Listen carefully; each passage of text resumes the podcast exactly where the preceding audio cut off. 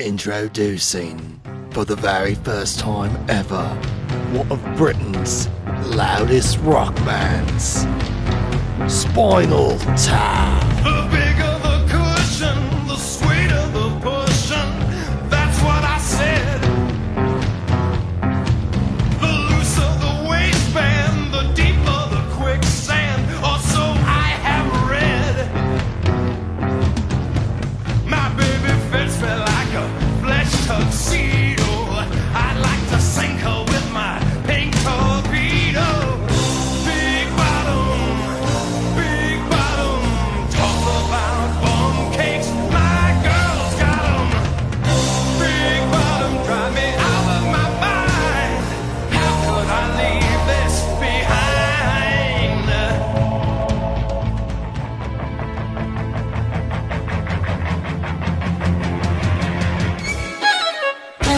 What is up, everybody? Welcome to Clear Tinted Classics, the show where I, your host, Jake Ryan Baker, watch classic movies for the very first time. And today is a very special episode. Not only am I covering a movie that, I mean, I've been w- wanting to do this movie for forever. I've owned it on DVD since, uh, God, I don't even know. I can't remember if I got it at Mega Replay or if I got it when Hollywood Video went out of business, but I've owned this movie for forever. It's leered at me from my shelf for years considered one of like the most classic mockumentaries of all time. So I'm excited to finally tackle it. But I'm even more excited to have a brand new guest on the show for the very first time. Kevin Isaacson from I Like Ike Films is joining me on the show. Also the host of the Cinematic Heartland podcast, which I had the joy of guesting on once and it was awesome. And we got to talk and I was like, I got to have him on my show.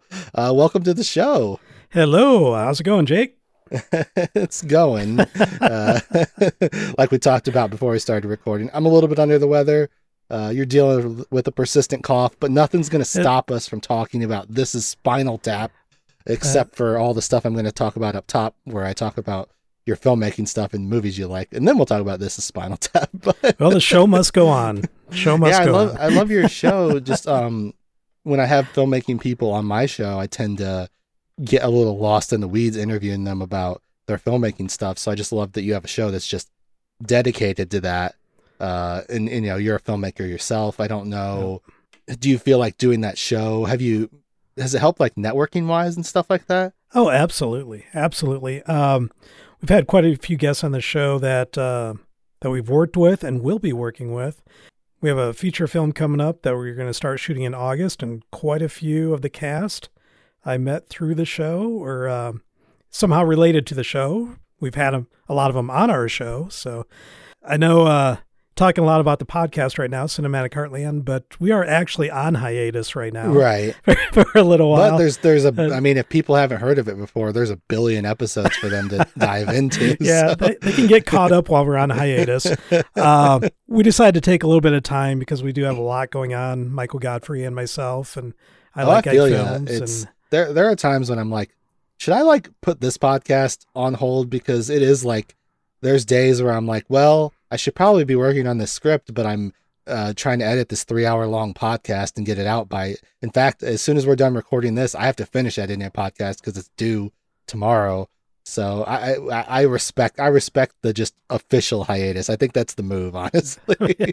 Uh, I, I I know the feeling. We love doing the podcast and love championing Oh, other yeah. filmmakers, but it's we have to remember we're filmmakers too, and we we have projects we want to work on, and yeah, to dedicate the time those need, we just had to put it on hiatus for a little while. So. do you have any like do you do you have like a set of questions that you guys normally go with or do you kind of just wing wing it on the episodes because i'm always winging it i'm like i don't know where to start with what to ask you but i'm like you're a seasoned professional interviewing filmmakers i'm like maybe i should just get a tip from you and, and turn the tables on you. We do have uh we uh formulate a set of questions. Uh there's some basic ones in there that we use with all the guests. You know tell us a little bit about about yourself how you got into filmmaking. We go you know the what are your three favorite films? Uh but then each guest is unique as well. Uh we usually ask for a little bio from the guest and we can kind of build off of that but we do have a list of questions that we go through and then we kind of veer from that. You know, one question will lead into another and Sure. go off on tangents. But yeah, we have, you know, if we get to a spot where it's like, okay, what do we talk about next? We still have that list of questions we can go back yeah to, to yeah to keep the show moving. But I love a good tangent. I guess it's worth mentioning uh, the Heartland part of the, the name of the podcast. You're Iowa based, right? yep, we are in Iowa. So So we got a, a Midwest connection here, which I, I think, I mean, generally a lot of my guests are from the Midwest because they're mostly people that I've connected with. I've, I've had people from all over for sure, but I mean, it's always fun to have sort of a Midwest represent type thing. You know, how have you found? I I assume these days with how digital everything's gone and how accessible filmmaking's been, it's it's probably better than ever to be a filmmaker in the Midwest. I would assume. I mean, I, I've I, I guess I can't compare it to if I was alive in the '70s, what it would be like to try to make a movie in Indiana. But I have to imagine today is the best time to be doing it. oh yeah, it, it is. Um, Mike and I talk about it because back in the '80s, you know, when we were teenagers, and all the film equipment was so expensive, you know, so it's you couldn't just pick up a camera and go out and shoot unless I had a Super 8 camera, but I mean it had no sound and you could you're limited on how much you could shoot and um, but nowadays you can shoot on your phone. Um, you can pick up. I picked up a Black Magic camera for you know pretty good price and yeah, yeah. and they shoot beautifully. I mean, yeah, so it's a lot easier. We always talk about the good thing is that it's a lot easier to make films. The bad thing is it's a lot easier to make films because Yes, of course. now a lot of It- people do it, and you have to kind of build up through the noise and everything. So Yeah, it's uh it's it's a double edged sword of Yeah. of it being amazing that we can all tell our stories, but it's a lot harder to get seen amongst the noise, like you said. Uh, but it's it's it's pretty cool, and and shout out honestly, shout out to Black Magic. I uh, oh, yeah. I I've loved those kinds of cameras for a long time, and just recently I've been able to step into the realm with those. And I for for uh, budget conscious filmmakers, like it's it's not inexpensive, but I think it's about as much bang for your buck as you can get from any kind of camera. Honestly, it's oh yeah, I can already tell in some of the stuff that I've been doing, it's a massive improvement. And even on, I've been on a couple bigger budget films in the last year. I, like, I was on a six figure budget film and we used the Blackmagic 6K to shoot that film. I mean, it's that good of a camera, honestly. So, and the fact that it's so accessible. I mean, and if you don't want to buy one, you can rent one for like a hundred bucks a weekend or something like Oh, yeah. that. It's, it's Yeah. pretty wild. I noticed it as soon as I got into post. The first uh, short film I used it on, it was so much easier to color grade and yeah, yeah. and really get that out of the the frame. So yeah, Yeah, I I, I, love like- the camera. I was using a GH5 primarily for all my previous stuff, and you can squeeze some really good quality out of that. But I did feel like I was fighting the footage sometimes to make it look good. Yeah. And with Black Magic, it's like, how do you want it to look, baby? I got you. And you're just like, all right, this is Yep. I'm, I'm enjoying this. it's like you want to change what the ISO was in post. Here you go. Like, Yep. oh, what? okay. It's- we're super in the weeds in terms of like filmmaking lingo, but hey. Uh, but so, uh, what's your what was your journey with filmmaking? Have you been doing it since you were young and like a teenager? Obviously, if you were clocking how expensive equipment was back in the '80s, this has been something of an interest for, for you for a while, huh? Yeah. Uh, when I first saw Star Wars back in 1977, I was like eight years old. I could do And- this. yeah, I you know I I watched and I was just starstruck, you know, watching the film, and I would love to do it, and of course everything seemed so far out of price range, and living in Iowa it was you know that pie in the sky type dream. Um, you know, I tried doing the writing for a while, and just kind of, I kind of moved over to the music side, which is kind of appropriate for the film we're talking about today. but Sure. I got into music for years and years and years. Uh, got back into screenwriting in 2008 and started trying to do it more seriously.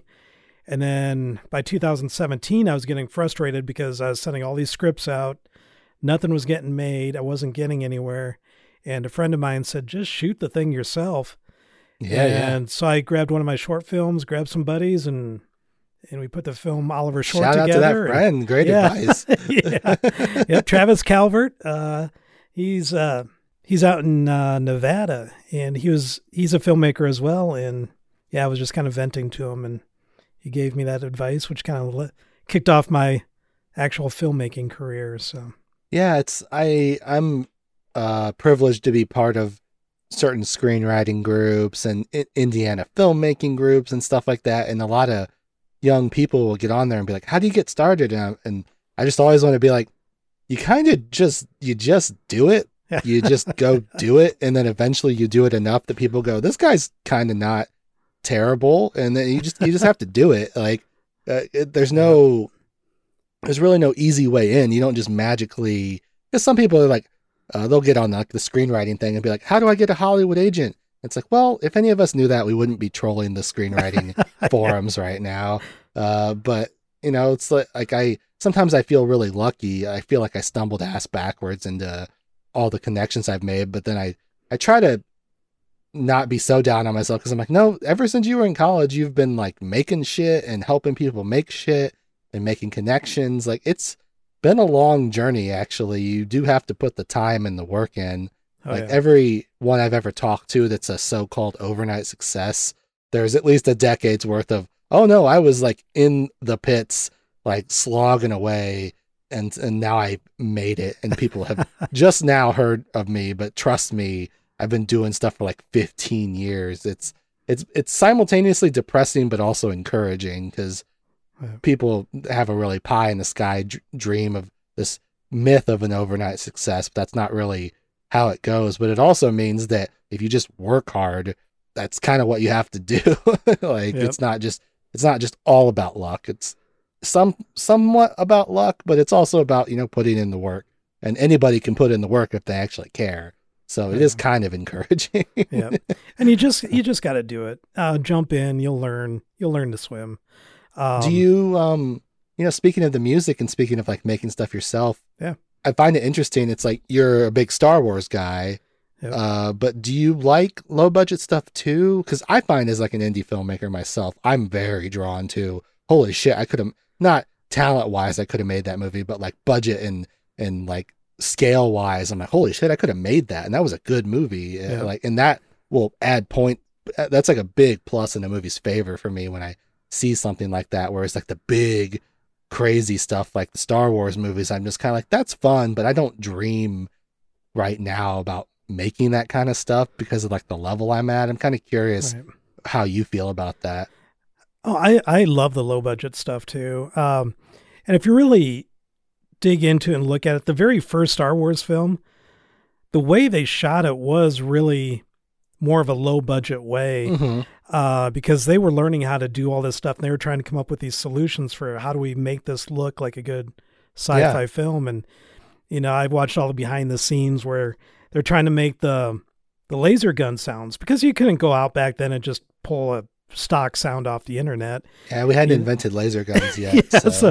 so they had to okay how, how do we make this sound well you know they're out there the guy has a monkey wrench and he's out there banging on the guidelines for the power poles and yeah. and they recorded those and kind of mixed some together and EQ'd them a little bit and there's your lasers you know they were finding out how to do that and uh, kind yeah, of it's like what is what does a things. dinosaur sound like? Yeah. Yeah. Uh, you can't just go record a dinosaur.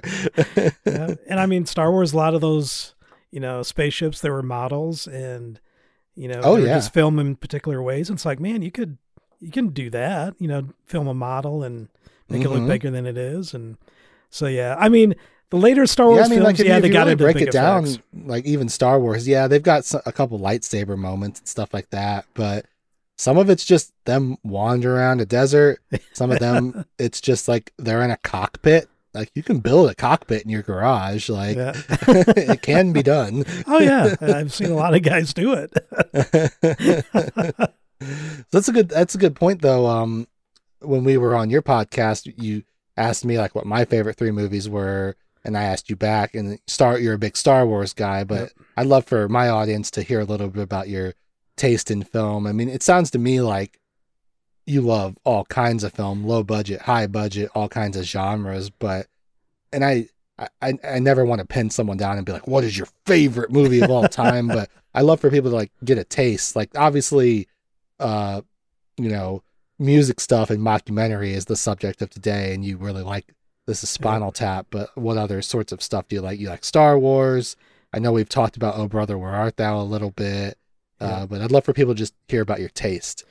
Yeah, I I, I love Star Wars, uh, the original trilogy, uh, mainly, and um, some of the later ones I could kind of give or take. But um, a brother, where art thou? I, I love the Coen brothers, you know, Fargo, and um, then I'm a big Tarantino guy, which is no surprise on my show. I talk about him quite a bit.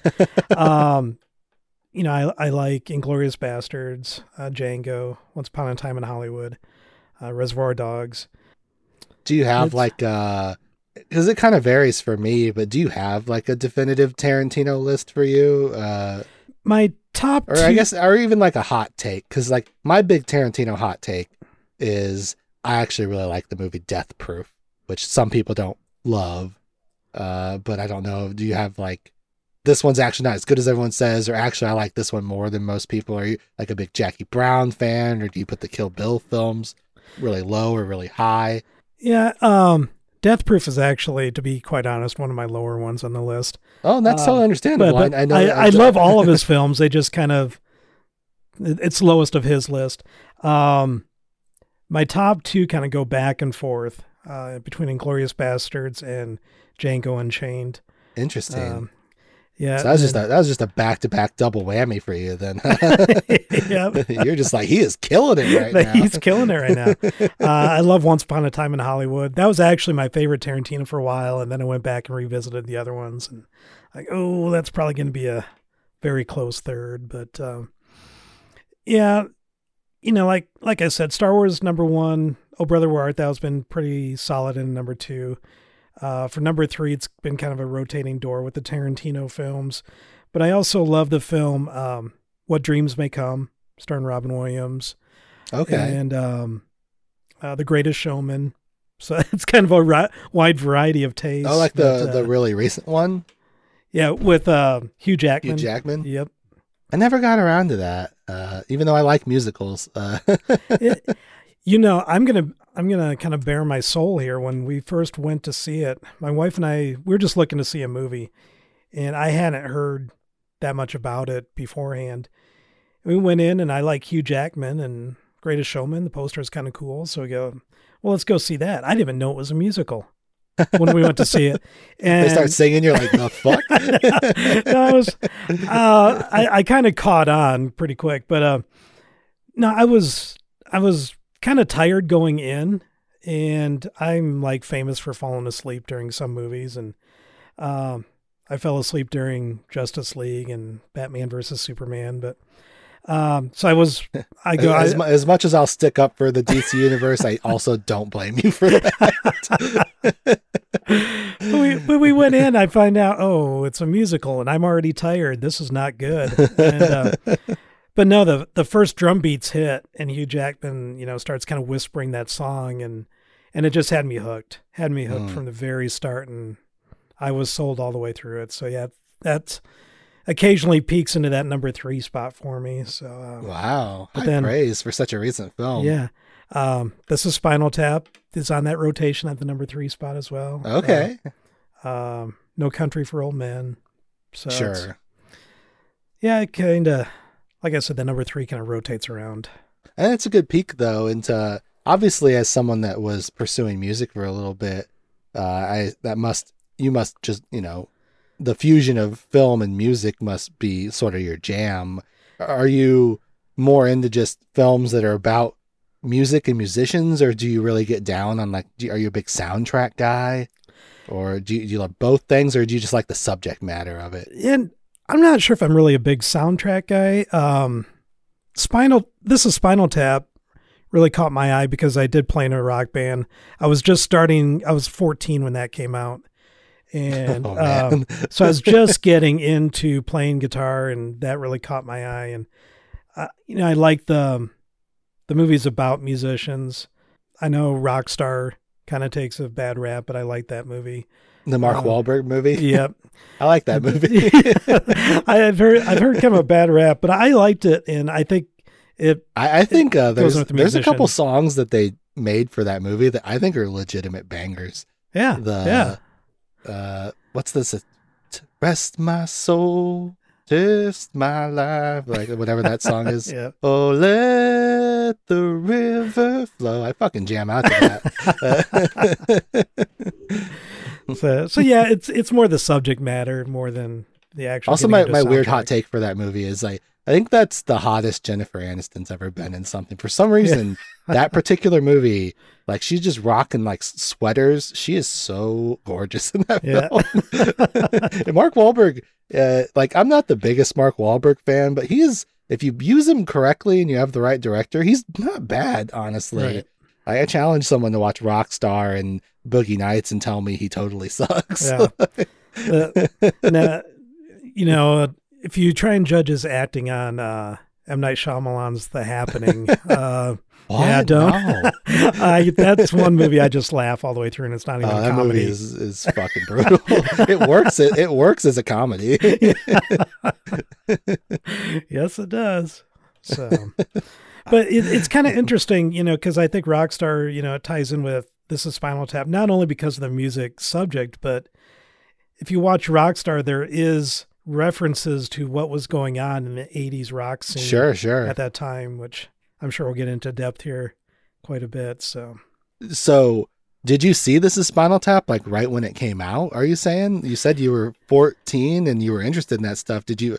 I mean, is this like a something you saw in theaters, or did you come around to it a little bit later? just a little bit after it came out, I think I saw it on HBO or something at that time. And I don't recall seeing it in the theater, but I remember seeing it on HBO. So, was it?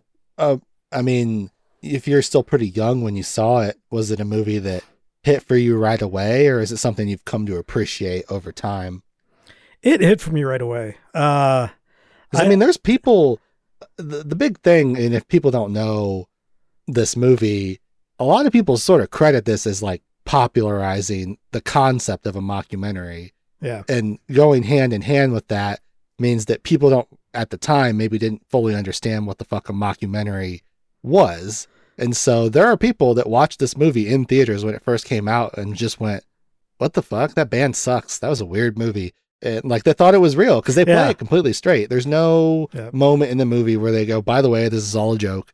Like it's, there's people that watch this movie thinking it's totally serious. Oh, yeah. Uh, and so I, I think that's a big thing to, as far as engaging with the film these days, it's well known as a mockumentary. But I was surprised by how straight they play it right off the bat. Like there's clues. Like when the movie opens, there I was already chuckling a little bit because Rob Reiner he does this thing where he's like talking to the camera and he like starts to cross his arms and he like kind of drops them Yeah. because he's like that doesn't look that doesn't feel right. I don't know what I'm doing with my hands or whatever. I was like, okay, this is I like this, but it's subtle. It's not Yeah. like obvious, you know. So it's interesting to hear that you were on the wavelength right away. Yeah. Well, when he says, uh, uh, you know that commercial where the dog chases the stagecoach into the cupboards? I did that. and I was like, even as a kid, I was like, no, you didn't. so, but Uh, it, it's, I, I love the, the music part of it. And, uh, uh, I actually some- found the songs very catchy and I think I think one of the and, and I think people have said like, oh yeah, the music's actually not bad, but this movie doesn't work if the songs don't kind of bang a little bit.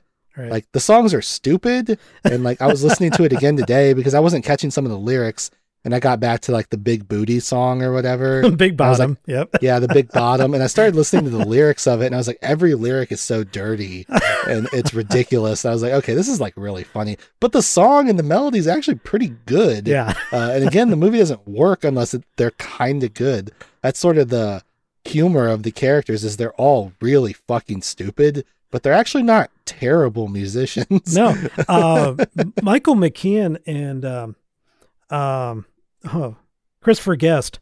His name is going to slip my mind there for a minute. They're Uh, he's- actually, he's, the guy. yeah, they're actually pretty good musicians. Um, yeah.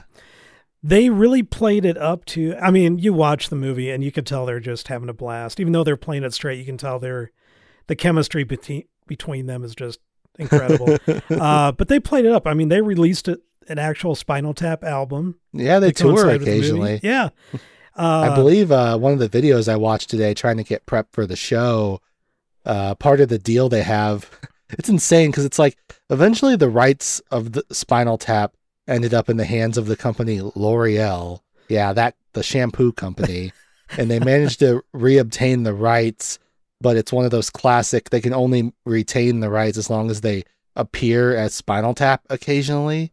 And so every few years they'll just do something weird as Spinal Tap. They'll go on like uh, one of them was like on a BBC show talking about Stonehenge. Uh, Christopher Guest went on there as Nigel. Yeah. He's like, "What do you say about the builders of Stone? Builder, just one man, just, just one man. That's my theory." Like it's just like, and of course they play it completely straight. yeah. Uh, I will say I'm very familiar as far as the people behind the film. I'm very familiar with Reiner. I I think I've said on the show before.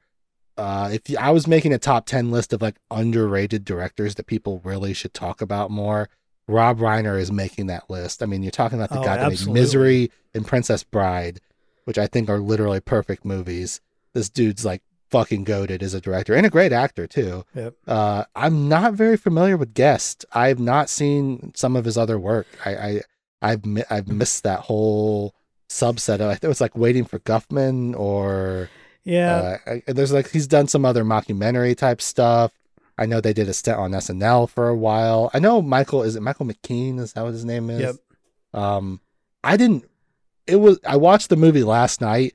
Today I was looking at like a YouTube video. and It's like can't believe this guy played Saul Goodman's brother. I was like, that's who the fuck that was. I was like, holy shit, that is him. And I'm like watching. I'm like, yeah, that's his face. That is him. Wow, what a versatile actor.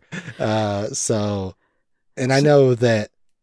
I guess the origins of this movie was Rob Reiner used to have sort of a sketch show, which apparently the show was just called TV show, which is really funny. Uh, and they would they went on as Spinal Tap, so that was sort of the genesis of this Hmm. idea. But yeah, I mean they're talented. They're obviously really talented. Yeah, they. And, uh, uh, if you you can find it on YouTube now, they actually uh, released a concert in 1992.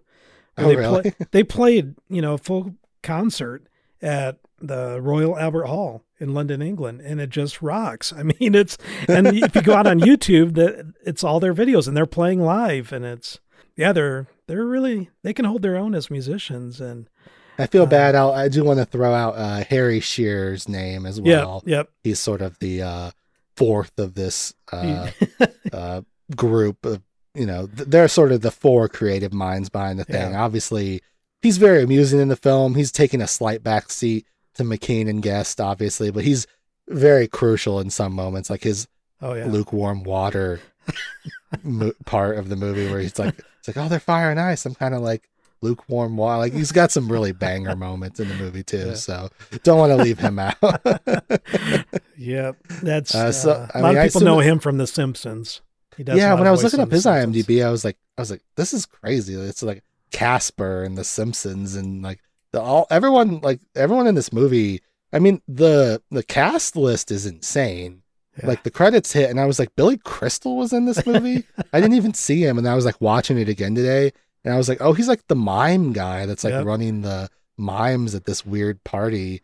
And uh, then there's like a character really early on in the movie. She's named Bobbi Flekman. Uh, but I was like, I said, man, I really like her. And then I was like, oh, that's Fran Drescher. What the fuck? Like, no wonder I liked her because I'm in love with Fran Drescher.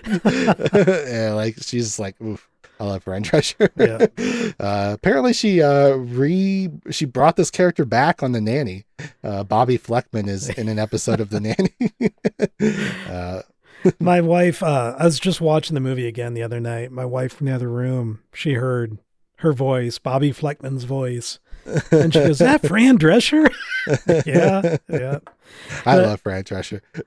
Now I'm going to date myself because I knew Rob Reiner from All in the Family back Mm. uh, when he was playing Meathead on All in the Family. And, and I remember Christopher Guest from Saturday Night Live. Sure. And then um, Michael McKean played Lenny on Laverne and Shirley.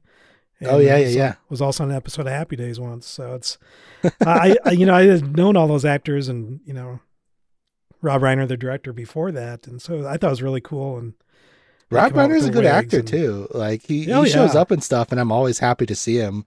And I, I think Rob Reiner. I mean, uh, I know uh, nepo baby is like a fun term that everybody likes to throw around these days. I, I think technically he's a nepo baby, but I mean, I don't know. The guy's fucking talented, so I don't Yeah. give a shit. he's a good actor and he's a great fucking director. Yep. Uh, like if we didn't have him, we wouldn't have uh, Princess Bride, and that's like, Yeah. God, I love that movie. oh yeah, a, a few good men when Yeah, yeah. met Sally. I mean, yeah. oh yeah. yeah, great director. do you have like any as far as like I guess Guest and Reiner being the big creative forces here, do you have any strong opinions on either of them? Like Reiner, I mean, would you say uh, is it Few Good Men or you like uh what what are his favorites of yours? Oh, this Rob Reiner's, but Sure. uh, then probably Princess Bride. Um, which that's gonna. I know I'm gonna hear from Michael Godfrey because one of his favorite movies is The Princess Bride. So he'll be like, "How did you put Spinal Tap in front of that?" But I mean, Yeah, sometimes so taste. but you know, I'm not familiar with a lot of Michael McKean's work after Spinal Tap and Christopher Guest's work after. But I I absolutely love them both in Spinal Tap and um. I actually, I really like their, I you know me being a guitar player, it's I actually like their playing and and the songs they wrote. So Yeah.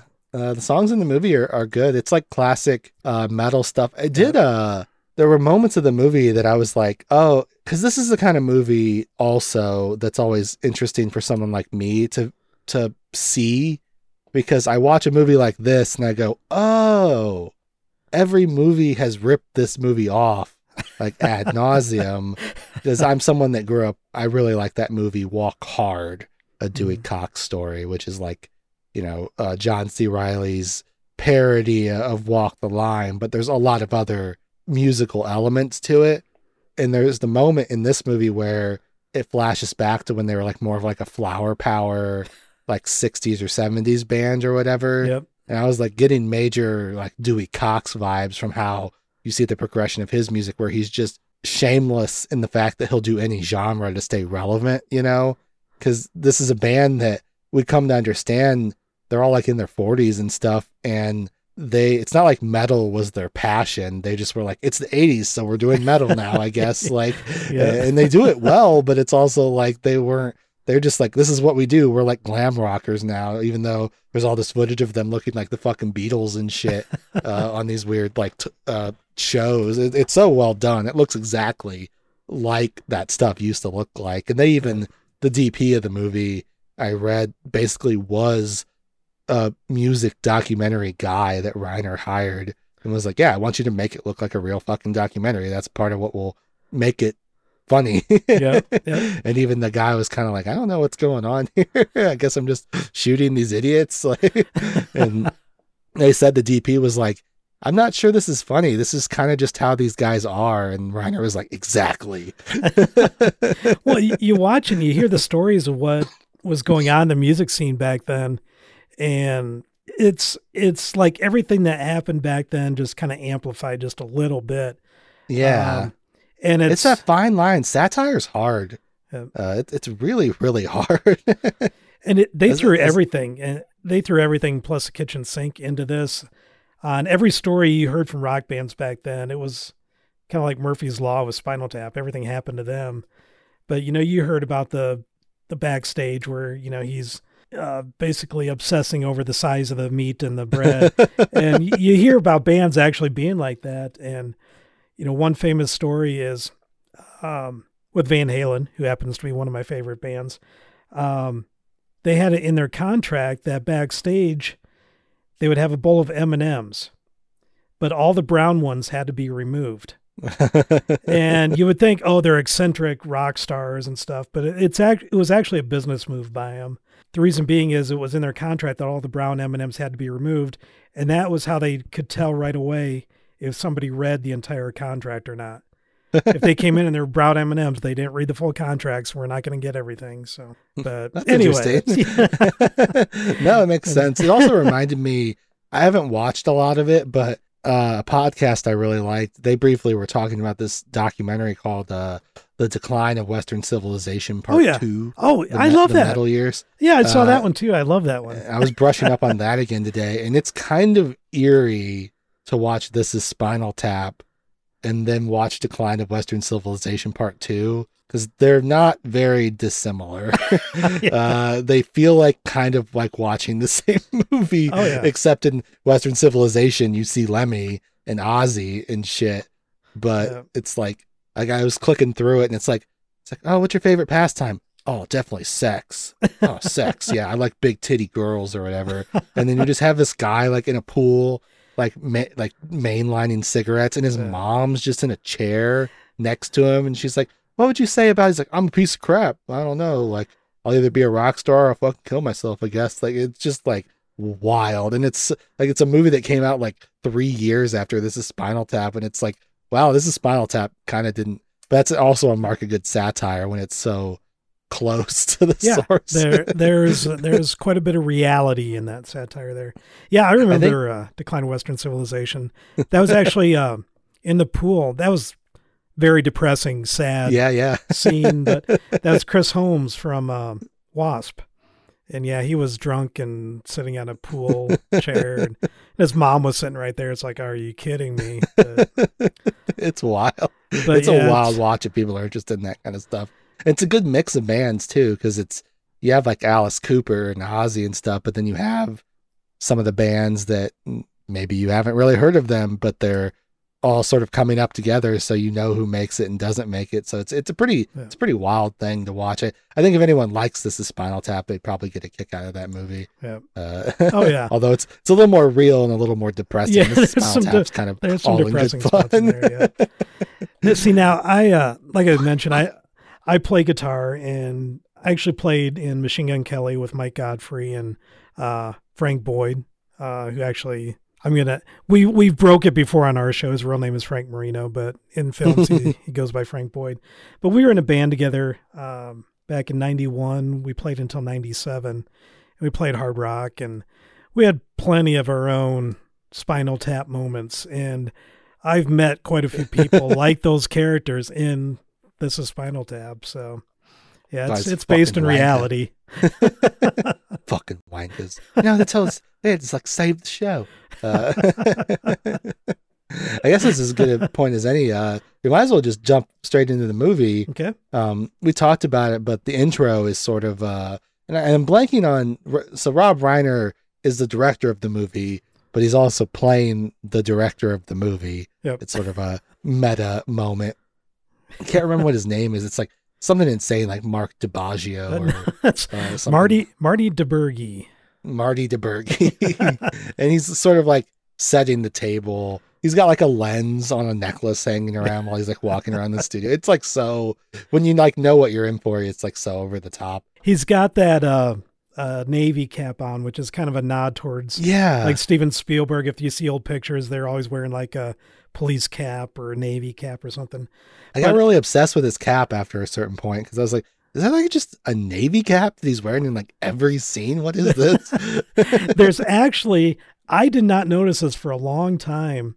I used to think it said USS Coral Sea, which is the actual name of a ship in the Navy. If you take a closer look, it's actually USS Oral Sea. It's O O R A L. And the reason being, I had to look it up. The reason being is that they would have had to get rights from the Navy to use the name USS Coral Sea on the hat. And either they didn't give them the rights or they actually didn't want to approach the Navy and even ask them. But there is a side note to that, and I have to go back and watch it. But since Rob Reiner directed This is Spinal Tap and he also did The Princess Bride, supposedly there's a USS Oral Sea hat in the boy's bedroom on the shelf. oh, really? so now I'm going to have, I just read that today, so I'm going to have to go back and watch that now and see if that USS Oral hat's on there. So I wonder if it's like a pun too, like given the subject matter Yeah. of the movie, oral is is just funny too. Oh, I'm sure that's uh, played into it, but Uh, we kind of transition straight into some of the music. We we meet the band. We get sort of like freeze frames. It took me a shockingly long time to nail down our main characters, but we basically are. We have like David and Nigel. Like their names are great, but I'm having trouble off the cuff. Like their their full names are so perfect. Like it's like Nigel Ni- Nigel Tufnell, uh, Nigel Tufnell. David St. Hubbins. Um, yeah, David St. Hubbins, and then we have uh, something small. Yep, Derek Smalls is, Harry Derek Shearer's Smalls is- character. is his character. And then they have a keyboardist and a drummer. They factor in the movie about as much as the drummer thing is kind of a running gag in the movie, Yeah. and that's about it. The drummer does get a couple really good scenes though, uh, which we'll get to. But but basically, our main three we have uh, lead vocals and guitar, main guitarist, and then bassist. Our Yep. our three. And so one thing that's interesting about this movie, I guess it's worth saying. I probably should have prefaced it was the this movie is largely improvised.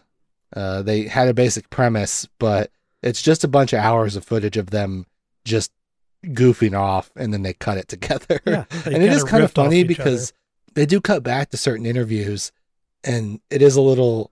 If you think too hard about it, it's a little bit confusing to understand when these interviews are taking place.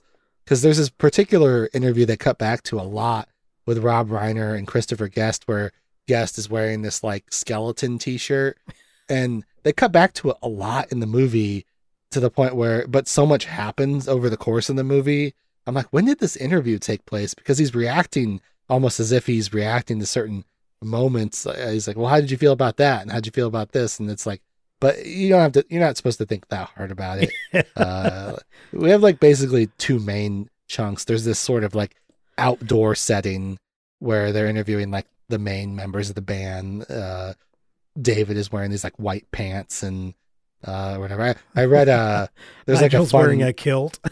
yeah, there's like a fun tidbit that's like in the because they did a they did a uh, commentary on the film, but they did it in character, and I guess uh, Nigel tells a story of he took the pants to the dry cleaners and they wouldn't give it back because there was a stain on them that looked like Jesus. And so they kept his pants or something like that. That's like in the commentary of the movie, if you can find it, I guess. so there's a lot, there's a lot of gags that got left Yeah. on the cutting room floor, I think. But even the credits are clearly just a montage of stuff they couldn't figure out where to fit it into the movie. And even uh, I saw something that was like one of the early advertisements of the film was Rob Reiner being like, I have this great movie I'm going to show you. I can't really show you any clips, but here's something we can show you. And it's them at like this cheese rolling festival. Uh, and it's just them like throwing wheels of cheese around and it, it's really goofy. but we meet the band and they're sort of uh, being interviewed. This is where we learn sort of their history and the other bands they played with. We joked a little bit about they were the originals, but then there was a band called the Originals, so they had to be the new Originals. And uh, we also start we start the beginning of a running gag here where their drummers seem to die a lot. Well, then and I you- said, Then Oh, you no, have that, you have that. You know, one of those cameos right there. That first drummer was Ed, Ed Begley Jr. mm, so it's like, uh, yeah, the the gag starts there and died. I think he was the one that the first died- one he he choked Gardening. on vomit. Uh, or was that the one? He choked on vomit, but they don't think it was his vomit, and they have like that gag. He's like, "Yeah, well, you can't dust the vomit, can you?" Yeah. So we don't really know whose vomit it was.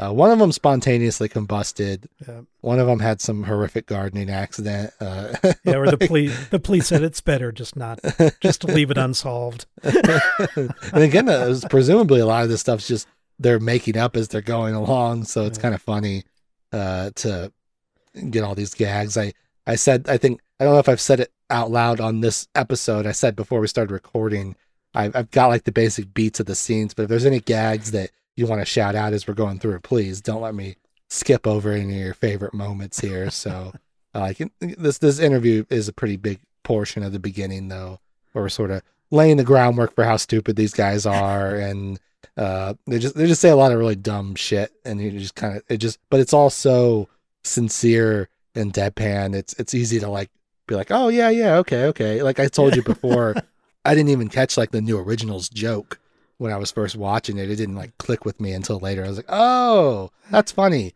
Uh, And then they went to the. They renamed themselves the regulars. So we could have gone back to the originals, but we said, you know, what the hell at this point? So we just became the Thamesmen. so yeah, they have like uh, some like flower power music, Yeah. like very old school Beatles stuff. Uh, they're even like they look a lot different. They don't have like the metal hair and all that stuff. Michael And- McKean actually looks a little cross-eyed. Yeah, I don't know what's up with that. He's got like a cross-eyed thing going on. I was like, what? What is this? um, but we kind of just fast. Basically, the whole impetus for Reiner doing this documentary supposedly is they're coming to the U.S. to do a tour. So they've come to the U.S. They one of our more important characters that I've neglected to mention. I don't know the actor's name off the top of my head, uh, but their manager uh, plays a pretty huge role in the film. He's a he's a pretty important character. They're Ian Faith. at this party. What's that? yeah, his character's name is Ian Faith. Yeah, Yeah, he's it up. great. Some of his some of his wardrobe in this all the wardrobe in this movie is bonkers insane and it's really good. Uh, but there's like a moment like the moment where he like quits the band, he's wearing this like god awful shirt vest combo that I just I couldn't even pay attention to what he was saying because I was obsessed with this tiny weird vest that he was wearing. Uh, but yeah, this is like this really lanky blonde dude. Um, and he's talking to Fran Drescher, who again, I must reiterate, I'm in love with. Uh, right off the bat, because they're getting ready to set off on their tour, and she's just like, "You can't have an album like this. You got a got a girl on all fours, and they got a dog collar around her, and you're pulling the leash tight, and you got a black glove." Like, well, you should have seen what they wanted it to be instead of the glove. Uh, they're they're releasing this album called "Smell the Glove." Again, all the album names are great.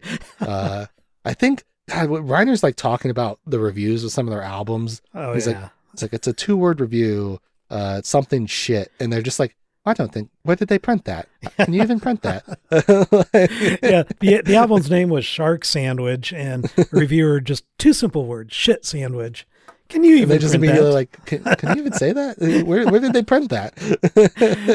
I, I love the one, the very first one, the inter, intravenous de Mayo, or uh, but uh, he Rob Reiner goes into this lengthy, real detailed explanation of what the reviewer hated of the of the album, and Nigel goes, "Well, that's really nitpicking now, isn't it?" no, it's pretty much in detail. Uh, but they're getting shit over their album cover. Uh, she gets a call. Ian picks up the phone. The, the band gets like told like your album covers cover is offensive. Uh, we can't really run with it. And they're kind of arguing with her a little bit. They're like, like what's wrong with it being sexy? She's like, sexist. I'm saying sexist.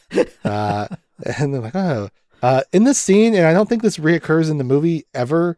Uh, I noticed that Nigel and David just have warts on their lips, uh, and they're like really grotesque. And I was just like, "What?" It's just this one scene. It's- I I had to do some digging on that one because when I saw it originally, it's like it yeah, it made no sense. They had like these cold sores or ringworm or something on their lips and you know, I wrote my own jokes because they really didn't include a joke with it. I was like, you know, were they kissing each other and they got, you know, gave this to each other? I, I really didn't know, but I guess what happened is um they recorded like if they put all the footage together that they recorded, they have over four hours of this type of stuff. And so when they cut it down for the film, they had to cut certain scenes out. One of the scenes they cut out explained what they had on their lips. And um, I guess what it was is that there was an opening band, and all the members of Spinal Tap slept with their lead singer, and all of them came down with herpes.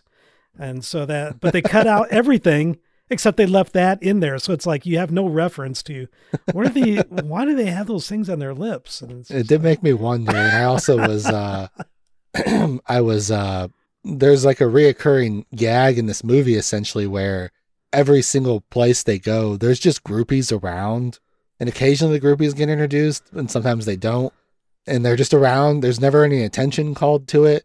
Uh, I will say it seems like, as far as I can tell, David is a mostly faithful guy. Seems to really like his wife.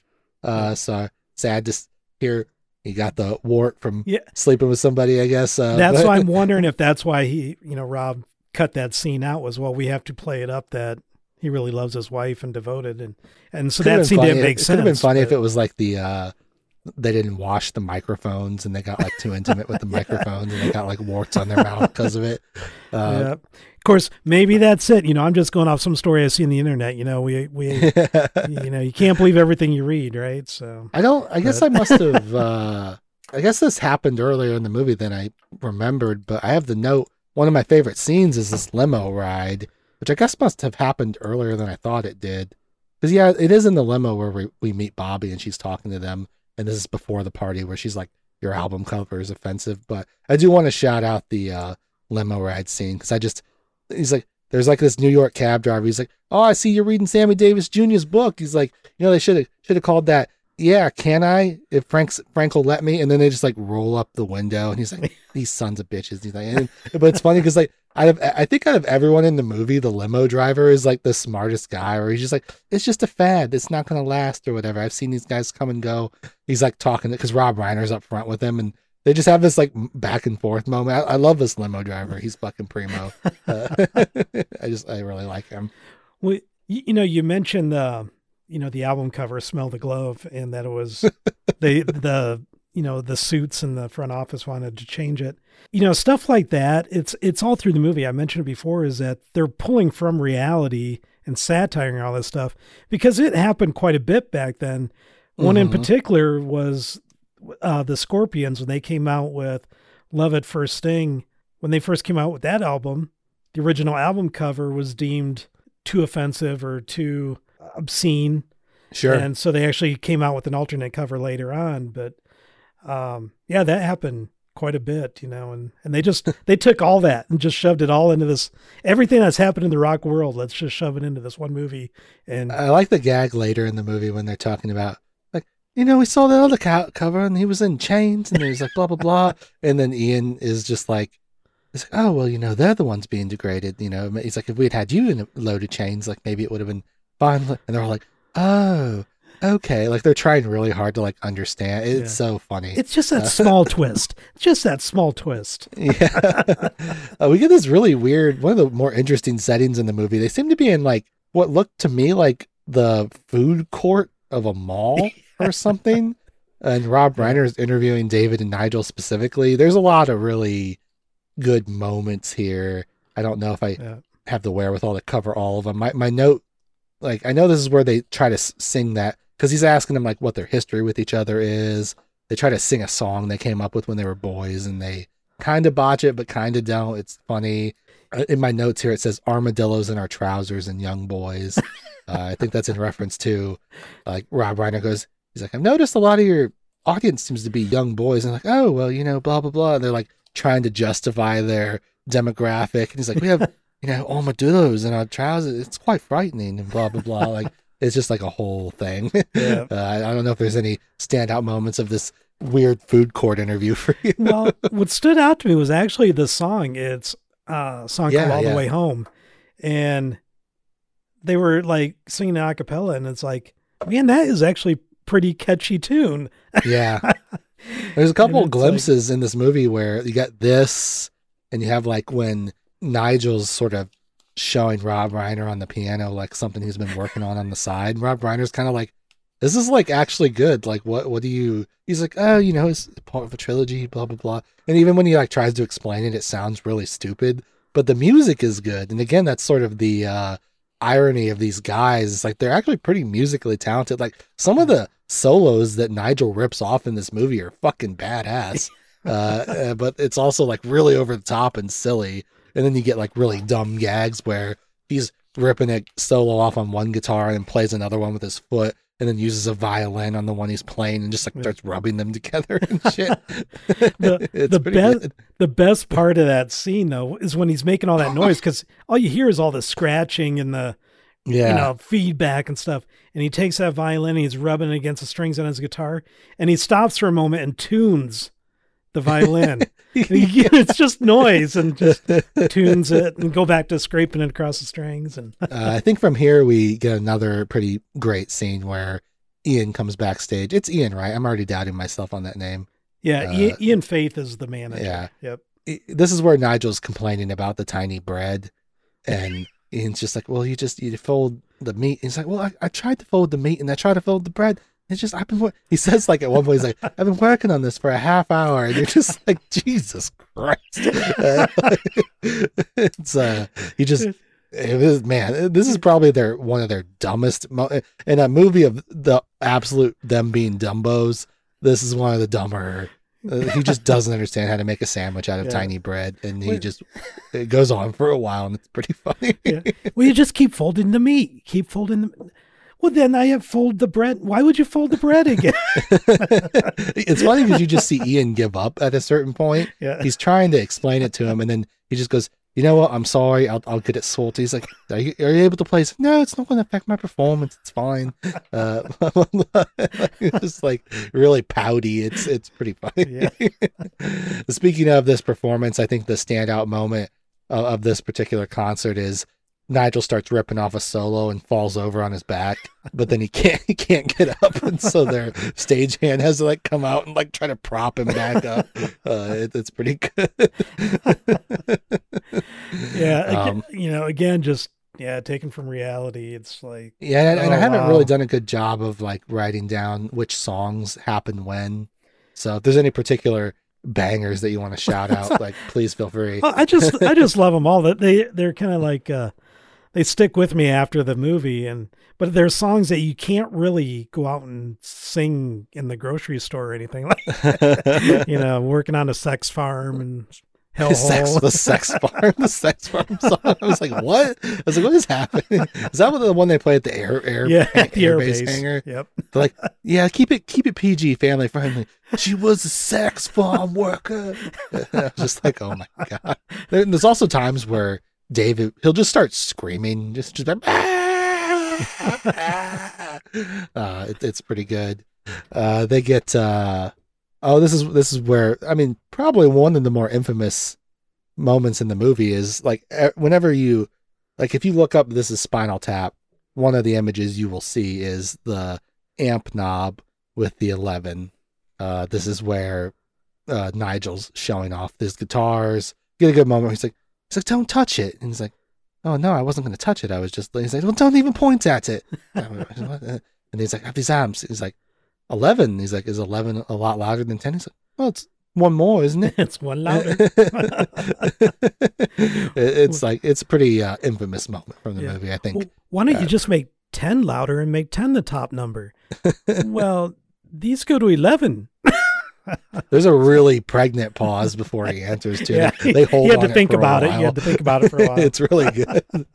it's funny because uh, one of the uh, YouTube videos I watched was like, well, how did they not laugh a bunch? And it is like they did a bunch of rehearsal and stuff. But I guess two of the standouts, one of them coming up, they go to this hotel and it turns out that their rooms got booked wrong.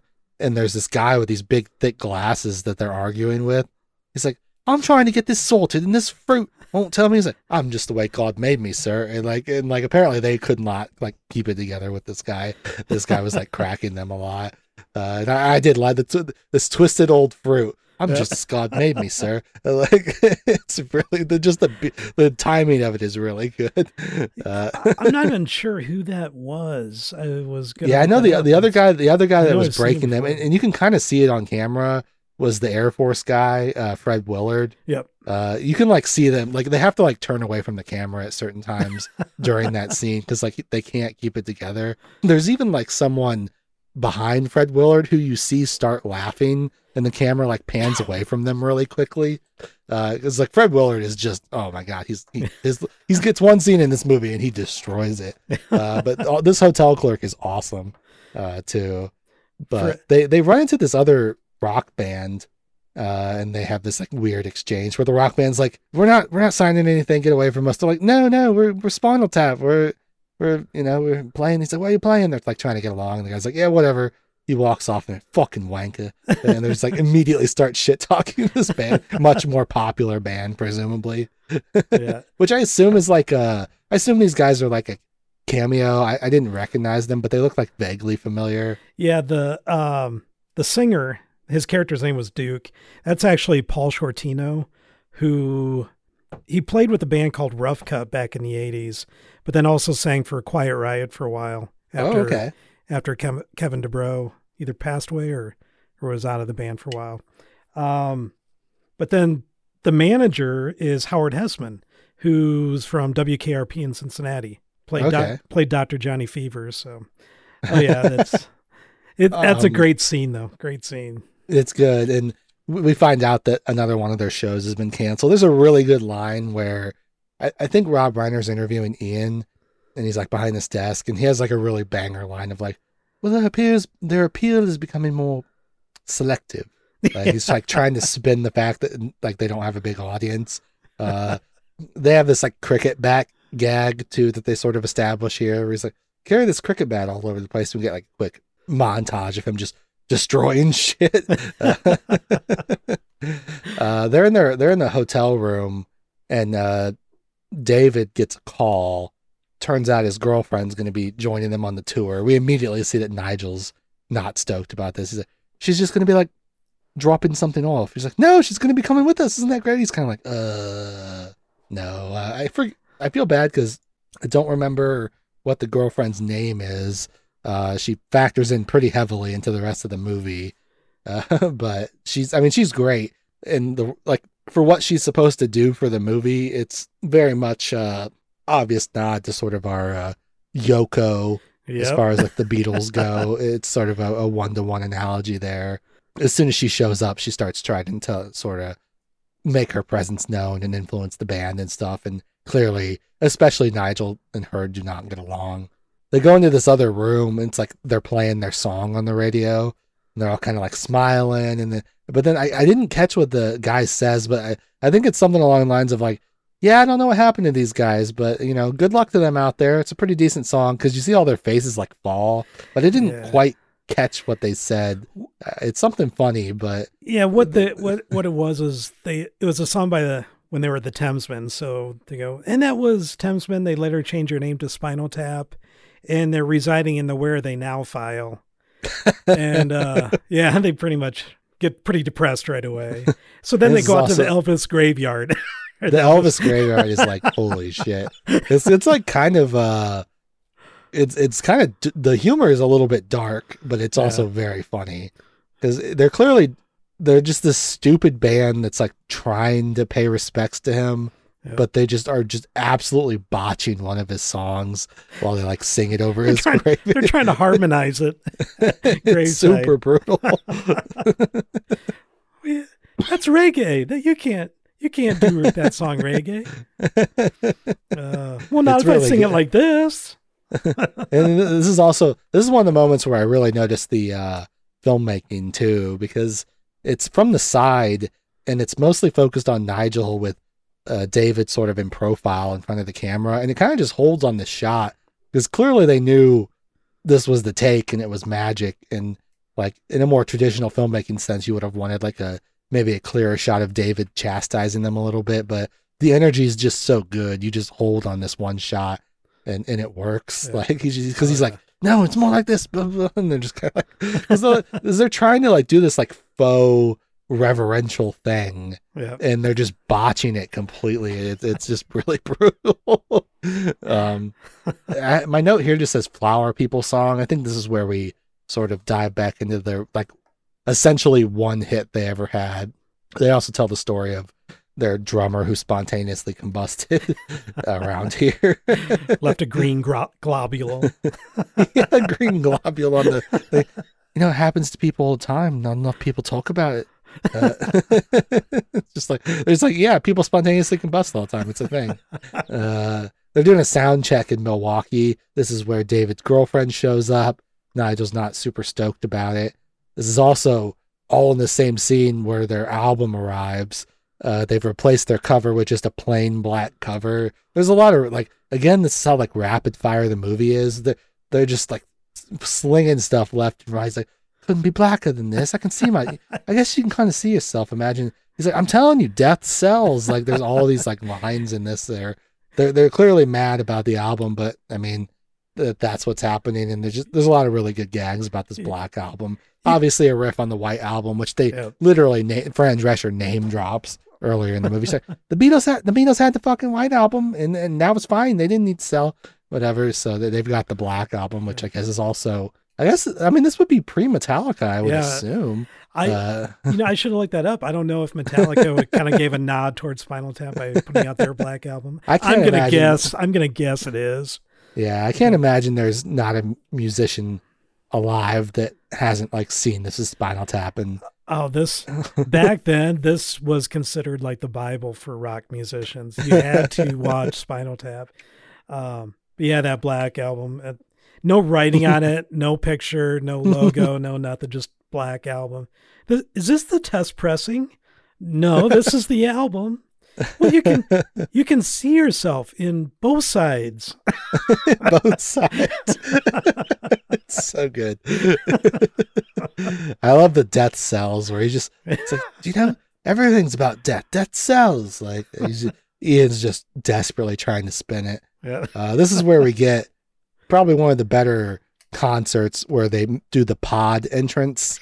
And uh, the bassist he gets stuck in the pod. It doesn't go very well. yeah. Their their concerts, they're kind of in concert styles, very much like um, Ronnie James Dio. You know, the Black Sabbath, kind of the Yeah, yeah, yeah. medieval mysticism, and yeah, the the pod pod. and again like one of the videos i watched was like like you've said before a lot of this movie is them sort of taking stories they've heard uh, i can't remember specifically the name of the artist but the youtube video i was watching was like oh yeah like they definitely took a concert where this kind of happened and, and like amped it up to 11 uh, uh, pun intended i guess for the movie i don't know is this this is where that term originated i don't know yeah, it uh, is. but they keep playing. I love the just the subtle glances. At some point, they s- seem to realize he's stuck in the pod, but they just keep playing through. And then just like a really great coup de grace where he finally bursts out of the pod as they're re-entering the pod, and then he like sticks his arm back in, and it closes. He's just like, "Yeah!" Uh, it- it's pretty good. Dur- during the slow part of the song, you know, the harmonizing part, all you hear is this roadie hammering on the back of the pod trying to get it open. you know, just a hammer slamming on it. And, He pulls a blowtorch out at one point, and I thought we were going to get a more serious fire, but thankfully it didn't get too out of control. Yeah. you know, Uh, I, I I reference. that- well, I was just gonna. Oh. I was just gonna say, you know, playing in bands back then, every band that played out had their Spinal Tap moments like that live. yeah, sure. and we actually had one that I I still I still laugh thinking about this. Uh, I'll tell one of our Spinal Tap stories. um, we were playing this uh, venue, and I was a lead guitar player, but for one song every show, I would set the guitar down and just sing this song, and that song was "Fight for Your Right to Party" by the Beastie Boys Oh, so I'd come up and I'd sing that, and and I thought this one time, you know, I, I like the Harlem Globetrotters, and they always had that gag where they took the bucket and people think there's water in there, and they go out and run out to the crowd and throw it, and it turns out it's like uh, confetti. And I go, I'm gonna do something like that live with the band.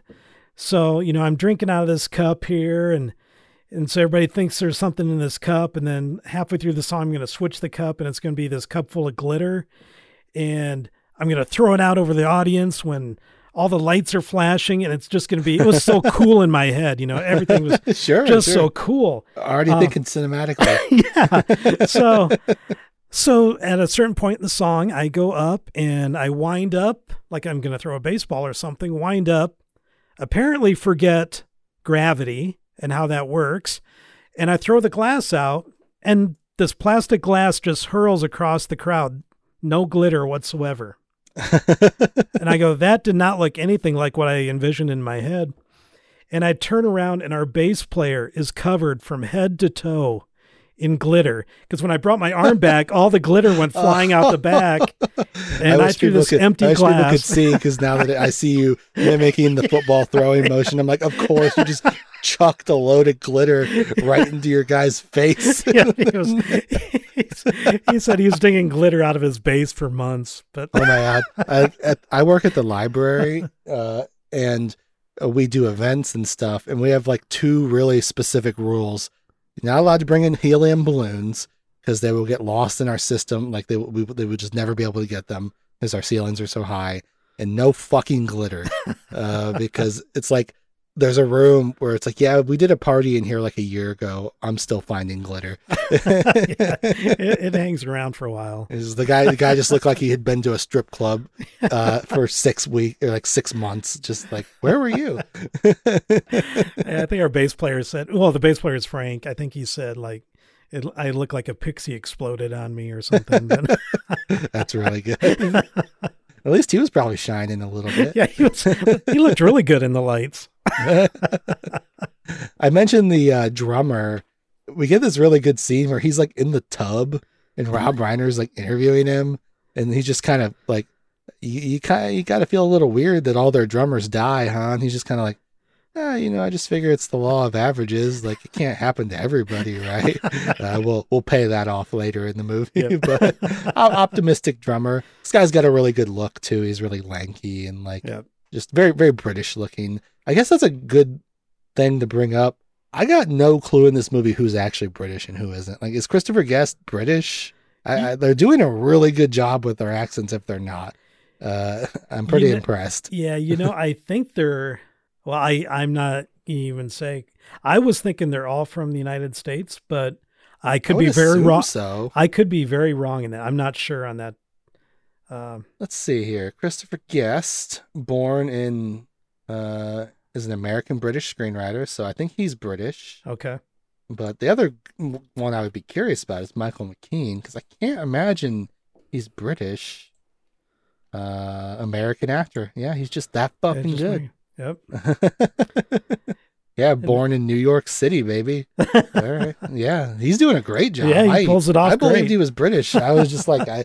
Uh, but I mean, I also think like I assume around that time, like the Beatles, everyone's got a Beatles accent. I mean, that's essentially what they're doing. They're doing the Yeah. Liverpool, like they're they're going hard into the the Beatles thing. Uh, again, to mention uh, Walk Hard, I love that scene where the fake Beatles show up and it's just like Justin Long and Jason Schwartzman and them just. We the Beatles of Liverpool, yes, of course. Uh, we love your album, great record, Dewey, great record. Well, I was just Uh, looking here. Uh, Harry Shearer was born in California, oh, really? He's Yeah. doing a good job too. and can you name who is Christopher Guest's spouse? His spouse is he married to someone famous? Yep. Uh, gosh, I don't Uh, know. I'll give you a hint. Everything, everywhere, at one, all at once. Uh, I mean, like the lead is he married to Michelle Yeoh? Nope. that would be cool. Jamie Lee oh, he's, he's married to Jamie Lee Curtis. Yep. Wow. you know what's funny is uh I was watching the Siskel and Ebert review of this Spinal Tap and right at the end they didn't like do a great job of like cutting off the tail end of the review and they were reviewing the next movie they were reviewing was this movie where Jamie Lee Curtis like seduces this older guy. Uh, so there's a Siskel and Ebert movie uh, movie review where they're doing this is Spinal Tap and then some Jamie Lee Curtis movie. So I guess it was go. Kismet. There you go. I didn't know they were together. What a power couple! Yeah. Wow. And it actually says they got married in 1984. So about the time This is Spinal Tap came out. Oh, that's so cool. So- I like Jamie Lee Curtis. She's great. Yeah. She's I need. awesome. I've, I've been meaning to do uh, Blue Steel for the show. Hmm. I want to do that movie. Yep. uh, that's oh wow, what a what an interesting. that must be a wild household. they both look great these days too. Oh, yeah. Uh, it is funny to see them in their spinal tap get up as like older gentlemen because it still kind of works because there are these like rock musicians who've desperately hung on so it's not like out of the ordinary to see an old dude like um not alice cooper who am i trying to think of who's the uh aerosmith guy Oh, Steven Tyler. yeah, I feel like Steven Tyler is like the quintessential. He's still putting the makeup on and doing the long hair, even though he's like fucking 87 or something. like, it's just like, yeah, I guess some of them still do it, whatever. Yeah. Uh, I, I remember someone saying like Kiss, Kiss got it right. They did the, the makeup and the wigs. They can just do that at nauseum forever and you'll never know. They'll never look old because they have face makeup on. Yep. Genius. I don't know if you've ever seen uh is a, a weird plug in this movie, but uh the movie Role Models. No, I have not seen that. Uh there's like a, a running gag in that movie where uh Seann William Scott, he loves Kiss. He's like, they're geniuses. They're, it's these four Jewish guys from New York and they just dressed up as metal gods and got laid and stuff. It was awesome. Whatever. I will say, after I watched This is Spinal Tap, for some reason I've been singing Kiss songs today. Uh, I've just been like, "Get up, everybody's gonna leave their scene. I'm like, "That's not Spinal Tap, that's Kiss." Uh, but their music is so adjacent. Yeah, yeah. it's like literally Kiss music. Uh, as someone that grew up watching Detroit Rock City, it, that's like uh, my heart. I'm not even a big Kiss fan. I just really like that particular movie. Mhm. Uh, um, they're on a bus their keyboardist is like playing a video game or something, and David's stuck up front with his girlfriend. He's wearing this really goofy sweater. He's like, "So, babe, I was thinking I could take the sweat off, you know, since you're not done with it, and go back and sort of play the game." She's like, "Why do you want to go back there?" He's just like, "Oh, I got the new game." Whatever. she's just like absolutely breaking his balls. He's just like he wants to hang out with his bros, but she's here. There's, I think this is where Rob Reiner interviews her a little bit, talks a little bit about. It's like, well, you know, who like decides the music taste, and he's kind of like, oh, you know, I run stuff by or whatever. She's like, yeah, I tell him if it sucks and if it doesn't. She's just like kind of breaking his balls a little bit, and you're like, oh shit, okay, she's got like a lot of control here. Sort of just establishing that through line. Uh, but in a funny way, a much funnier way than the way I'm describing it for sure. well, when you said you know Yoko Ono, that that is exactly who you think of when you watch that, Mhm. see that type of character, and she's really into astrology and horoscopes, and yeah, the sweater that David has on is like a moon or Saturn or something, and real astrological type stuff. But yeah, it's well, you're reading. You can read up here. it's like, well, I'd really like to go in back. Again, there's just more groupies. Sometimes they get in. He's like, "Hey, this is blah blah blah," and she's just like, "Hey." Uh, again, I, I meant to mention this like when we were talking about like low budget filmmaking, but I do think this. I didn't look up what the budget was, but I know this was shot on like a pretty tight schedule. I think for not quite a lot of money, it's a, like a pretty low budget film. And again, and it's interesting. I see this a lot in the uh, indie world where you can kind of by doing the mockumentary or the uh, what's the word for not mockumentary, but uh, what's the word for when everything's from like the camera's POV for a movie, found footage. Yeah, the found footage. They're style. very- Yep. they're very popular genres because there's an inherent nature to them that if it doesn't look perfect and cinematic, that's okay. That's just the nature of what you're watching, and it is a very appealing route to go if you're making a movie for low budget. I just always caution people to make sure they're doing it for the right reasons. Uh, and in this case, it's perfect. Like they're Yeah. mimicking a rock documentary, and it looks like a fucking rock documentary. And and- but they get to make it for a really low budget. It's just a guy with a camera sticking a camera in people's faces while they talk, and even if like there- there's shots where like they look blown out and shit, but it's okay. It, it's like that's just the nature of the documentary or whatever. So. Yep. Uh, I don't know why I'm started talking about that. My next notes just say guitarist on piano, which I think is just where he's showing Rob Reiner that song. I don't know what this note is. I just have a note that says "Lick My Love Pump." Uh, yeah, he's he's playing the song, and it's just a beautiful piece. And oh he, yeah, and he says it's like a trilogy of something, and and Rob Reiner asks, "Well, what do you call it?" Oh, lick my love pump. it's like it's, like a this beautiful, melody. piece. It's gorgeous. He's like, it's like, oh, what's it called? He's like, "Lick My Love Pump." And I was just like, God damn it. it's really good. Uh, we get an extended gag here where the bassist is trying to go through the metal detector, and it, it just sort of all culminates with the lady sort of hovering around his crotch. He pulls out like a cucumber wrapped in tinfoil or something like that. Uh, it's, he's stuff in his drawers. They Yeah. they like their tight pants to have a nice bulge, I guess. Well, I, I, from what I understand, there is another one of those cut scenes that would provide more context to that airport scene, but it, it's still it's a kind of a gag that stands on its own because it, it it is funny. But um, leading up to it, a lot of the concert shots, the camera would be down low and their crotch would always be like Yeah, right in the middle. Of like there's a lot of like of the concert scenes where the camera is low angle on their dicks for like a while, and they even sort of reference it in that food court scene where they're like, you know, it looks like we've Yep. got armadillos stuffed in our pants. It's quite frightening. Yeah. Then he then he Uh, pulls the cucumber or the zucchini, I think it is. out. He's kind of like, are you? He basically has this motion where he's like, "Are you happy now?" And it's just like, well, I mean, what are you doing? wrapped in tinfoil. Why was it wrapped in tinfoil? I don't, I don't know exactly why why they would have done that, but Uh, I think I think we get another concert here. I think this is, the song was like heavy duty rock and roll. My big note for this one is for some reason the keyboardist is just dressed as like a mental patient. No one else is dressed up. It's just him.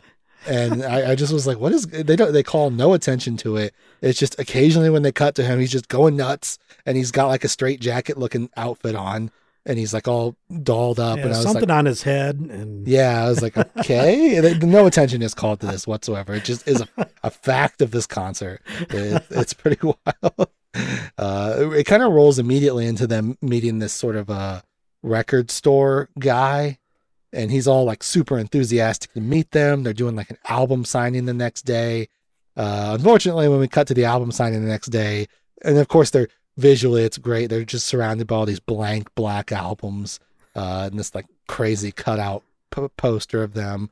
Nobody's there. Th- this record store guy is great. Like he gets a really great run here where he's like, you know, this is my fault, guys. You know what? I, you know, I want you to do me a favor. I'm gonna bet just kick kick me in the ass. Kick me right in the ass. Uh, and just like bending over the record. Just get, just kick me in the ass.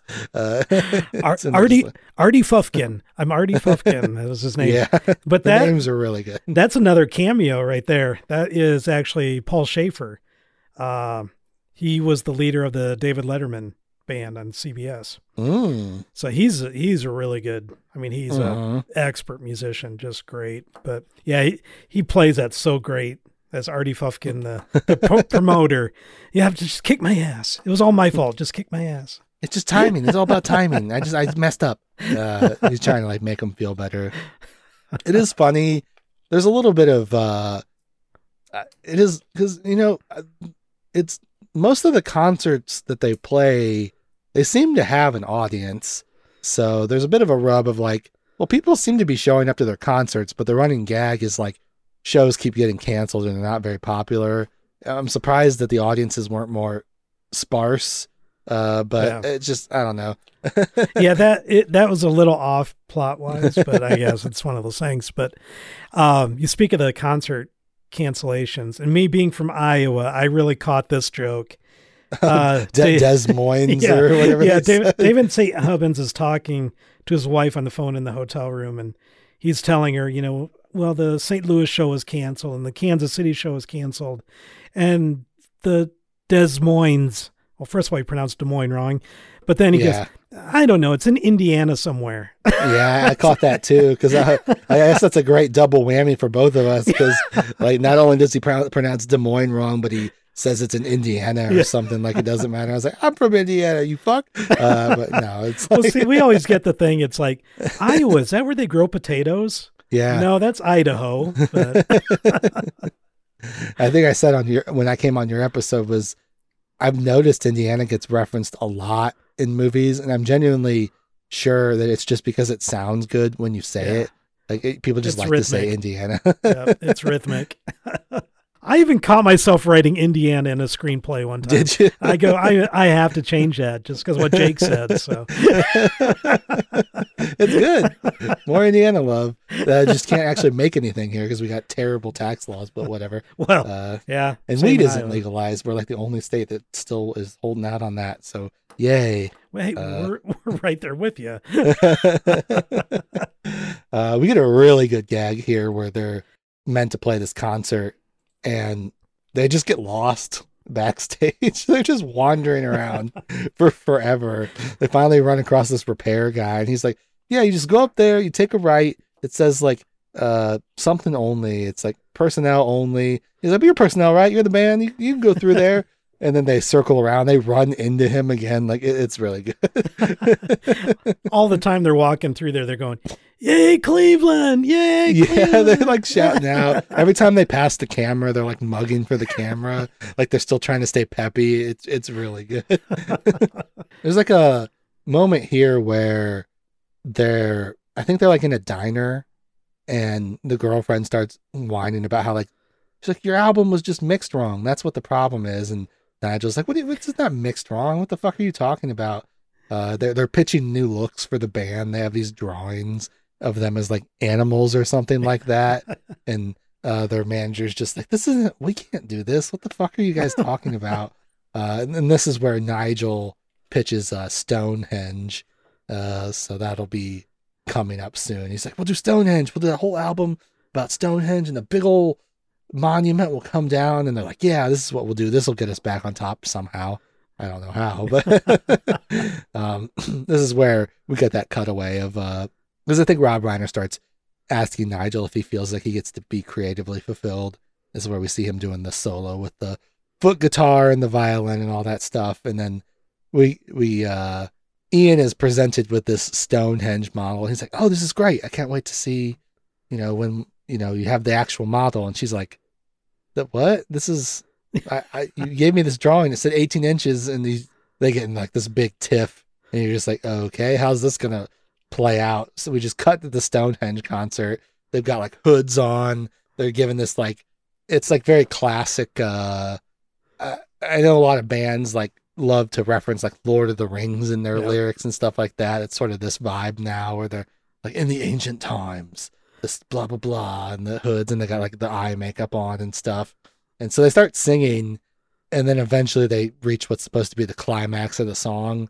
And this teeny Stonehenge is lowered down to the stage. And, and they clearly, again, it's like a visual gag, but they clearly got these two little people to be dancers because I assume their logic was if we get little people, it'll look bigger. So we'll have them dance around. It's like a pretty good, it's a pretty crazy visual gag, but the band is just like, what the fuck is going on? But they, uh, uh, credit, I mean, credit to Spinal Tap. They, uh, they have, they seem to be able to plow through most things and keep going with the show. So, so props to them.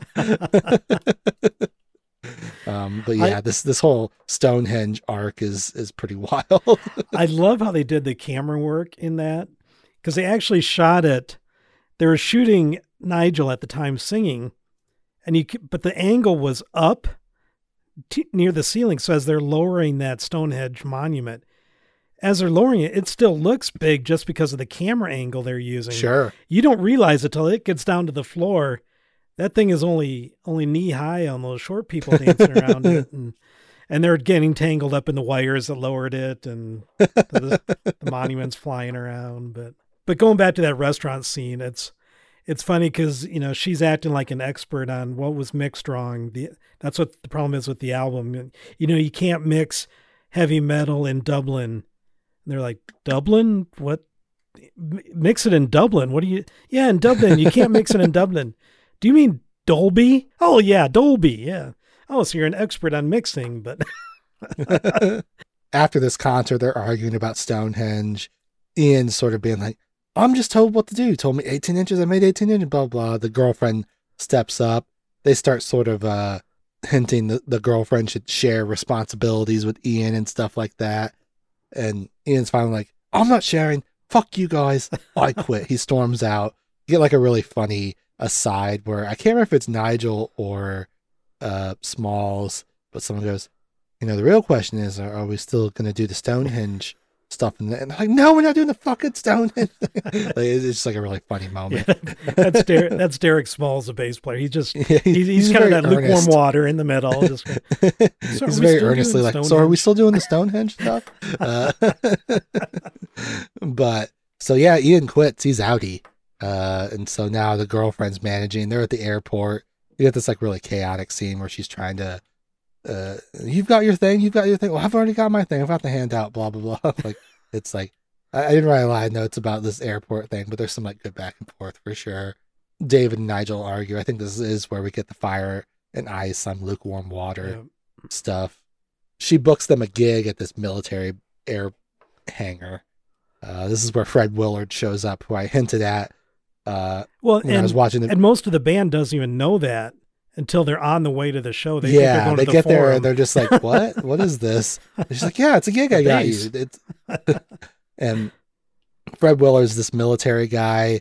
He just gets to have a little run here. Like I said, I I watched a video, and you can even see it in the movie where they're just kind of breaking because he's just deadpanning. And he's just like, he's like, "Oh, I'm pretty shaggy. Uh, yeah, I'm, I'm a little shaggy too. They might, they might, better not get too close. They might mistake me as part of the band." You see the bassist like turn away from the camera because he starts laughing and stuff. It's just Fred Willard's just killing it here, uh, almost uninterrupted. I, I'm a real fan of your music. Well, not yours specifically, but the genre. The genre. yeah, he's got a lot of really good lines. Um, yeah, sex farm woman at the military shindig. It's not going very well. I think this is where I, I think this is where Nigel slams his guitar down and walks off. Yeah, his wireless Uh, starts picking up the the air tower. and so the the flight instructions are coming through his wireless, which is actually can happen. um, when we used to play live, we all had the wireless devices, and we uh, when we purchased them, we had to make sure we were all on different frequencies because you can start picking up another guitar players.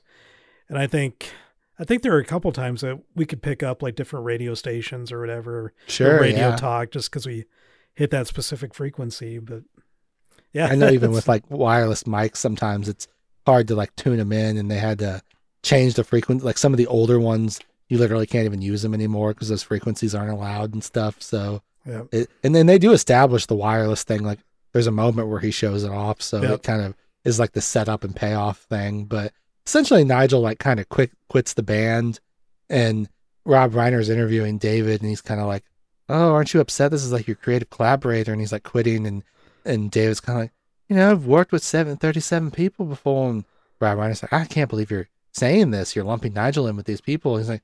You know, I'm devastated, but what can I say? I'm under heavy sedation right now. Like he just is like very casually like, yeah, I don't know, I'm drugged up right now. Yeah. Whatever, fuck Nigel. I'm, I'm sure it'd feel a lot different if I wasn't so heavily sedated. it's like it's like one of my favorite lines in the movie. It's like, she books him another gig. They're uh they show up at this motel. It says "Welcome Puppet Show" and Spinal Tap, and she's like, "I told them a million times," and they're just like, "Oh, great, we're underneath the puppet show." Uh, we had this really weird scene where the bassist is talking to David, and they're sort of being like, "You know what? This is actually good. We're having a down period, but everyone goes through this, and you know, I want to do that Jack the Ripper musical, Saucy Jack. Yeah, this is good." They're sort of like trying to pump each other up a little bit, even though everything's pretty much going downhill now. Yeah. uh, it's also just shot in this weird space where it almost looks like they're on top of a skyscraper or something. It, it's pretty wild. Uh, just a little bit cinematic too, but yeah, they have this mm-hmm. Jack the Ripper conversation. it's pretty wild. Again, it, it like sounds terrible. Like it's like what do- this weird concept album. well, yeah, they come out and they. Well, the the issue they were having was okay. They had just lost their lead guitar player. So what song? What songs can they do? That's not required. Well, you know, they're asking the keyboard player, "Can you cover the his bass line in Big Bottom?" Because Big Bottom, all of them play bass. There's no guitars. It's it's all bass, keyboards, and drums. But they go, "Well, that gives us a solid ten minutes." And they go, well, "You know what we do? We do a jazz odyssey." And so then they come out, and the girl is in the band now. She's playing tambourine in the band, and and Very, uh, very. Yoko style. yeah. yeah. And then the bass player goes into a bass solo. And he wrote this. Dun dun dun dun. It just sounds horrible. but I think one of the funniest the funniest cuts in that film is they're talking about doing this jazz odyssey and David St. Hubbins goes, Jazz Odyssey, there's no way I'm doing that in front of a festival crowd. And they cut right away to the crowd and there's like just a smattering of people in the stands and, and they're doing jazz odysseys. There's some really good cuts in the movie. Yeah. uh, one of them's coming up here really soon. So they're they're backstage getting ready for a show. I think they've changed their name to Tap after they lost Nigel. They're just going by Tap now because they're not the full band anymore. it was just kind of a funny gag. Basically, Nigel shows up and goes, "I just want to let you know, you know, Ian says he's interested in you guys. One of our songs hit in Japan and."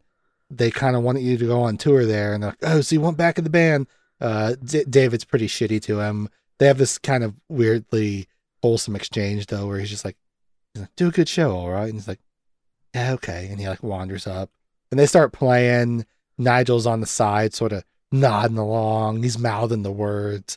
David looks at him and he just kind of nods at him invites him back up on stage. They sort of reunite. For some reason the crowd is like yeah it's him. Like they would know who it is or whatever. They, they seem to get excited. So they're playing this song and we sort of zero in on the drummer. And then it smash cuts to this completely different guy. I can't remember what his name is. And they're in japan they've gotten a new drummer so presumably that guy ate it. Uh, it's it's a really good cut. But they're uh yeah they're touring in japan. It seems to be going well. They got a pretty hefty crowd that seems into it. They're playing their songs. We hit the credits and the credits are just like a lot of like sort of cutting room floor blooper type stuff Yeah, as the they outtakes. you know give us our, our credits and all that. And that's the end of the movie. Yeah. Yeah, and even in the end credits, they don't they're you know, like you say, they're kind of the excerpts of what they didn't use in the film, but they're all still straight ahead, deadpan. oh yeah It's none of it's like, them breaking or no, they don't break that. throughout the entire thing, which kind of gives the entire film its its kind of honesty or the the charm. The charm of the Yeah, film yeah. is that. So Yeah, we jumped around a lot, but here at the end, is there any uh, general feelings you want to say, or is there anything I skipped over that you're like, oh, I really wanted to talk about this? Like, th- this would be a great time to delve into that. yeah, it's it's just it's a fun film. It does jump around because it is that documentary style. You're jumping from interviews to concert footage, and the cuts are perfect. Everything leads into the next thing perfectly. But Very fast film. I was shocked when I Yeah. popped it in. This movie's like 80 minutes long. Yeah. Like, bang. Oh yeah, and it, it moves along. It's just like you say. Also, the pace of the jokes. It's just bang, bang, bang, bang, and you have to you have to watch it multiple times to catch everything. And I'm still Yeah. seeing new stuff in it. But even with the documentary style, when you think about the film itself, it's still a story. You know, there's still a beginning, a middle, and an end. You know, Yeah, it shows there's a very- and, and they the do a good job with the relationships of the band and Yep. You really feel like you understand Nigel and David as dumb as they are. They have this relationship and there's a rise and fall and when they break up you're like, "Oh no," and and all that stuff. So it's there there there are like arcs in this movie. Oh yeah, and they bring you along emotionally. You know, I think one of the the harder scenes to watch in the film is when they're in the recording studio, and David St. Hubbins is really struggling at playing, and Nigel just goes off on him. You know, well, you can't fucking play the guitar anymore. That's that's your problem. You, and you know the recording engineer is trying to hold him together. Well, just play the part. Well, that's his problem. He can't play the part, and just that argument in there and and that's painful to watch because I've been in those type of arguments during the Sure. band days and seen those type of things and it's yeah what they did with this film was they pulled everything like I've mentioned before they pulled everything from the rock world and threw it in this one pot this film called Spinal Tap and it's it's um, kind of a good culmination of everything that could go wrong in the rock world back in the 80s and That is a good point though. It is uh it feels like even uh, of all the collaborative pursuits that people can pursue, that's a terrible sentence. Uh but it feels like musicians are the most ripe for these big breakups and it, there must just be something very volatile about I mean, I know the touring is hard on people having to spend, you know, months together crammed on a bus and in a tin can and being around each other, but I feel like more than anything, bands they get together and break up and get together and break up, and so you're so right to point out that you have these moments in the movie, and they're over the top and silly because the characters are so stupid, but there is something very real about a lot of the arguments that they have. And I have to imagine anyone that's been in that world, yeah, it's sort of a satire of that, but it also doesn't work unless there's an element of truth yep to it. And and so I'm sure there's some people that watch this and go, ugh.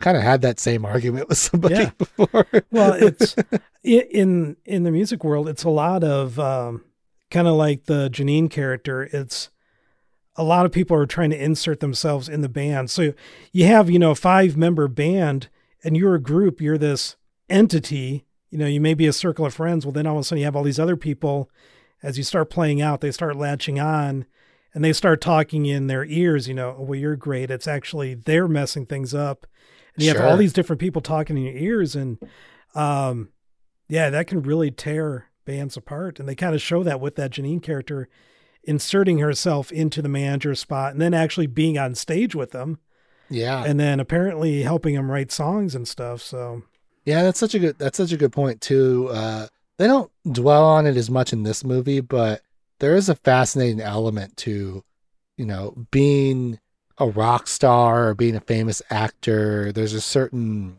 there's a certain element that eventually you become either jaded or used to a certain way of life, or you have so many people around you that are gassing you up all the time that makes you feel like you're either invincible or you're right about everything And I think we've seen it time and time again where celebrities reach a certain point where they sort of detach from reality a little bit. And you know, it, it's it's captured weirdly well in that food scene where he's just like, "Why can't they make good sandwiches?" And it's just like, "Are you such a spoiled little brat? You don't know how to like fold some Yeah. meat into a, a a piece of bread or whatever. You're just that stupid." And uh, it's just like it, it does. It, it's like very much an element of this whole world Yeah. you know espe- especially the yes men and like you were saying the it's not you it's them they're the ones that are wrong and blah blah blah and Yep. it's not you guys' fault it's not his fault that the album was bad it's the the way it was mixed whoever mixed it did a terrible job Yep. and they dwell on stuff like that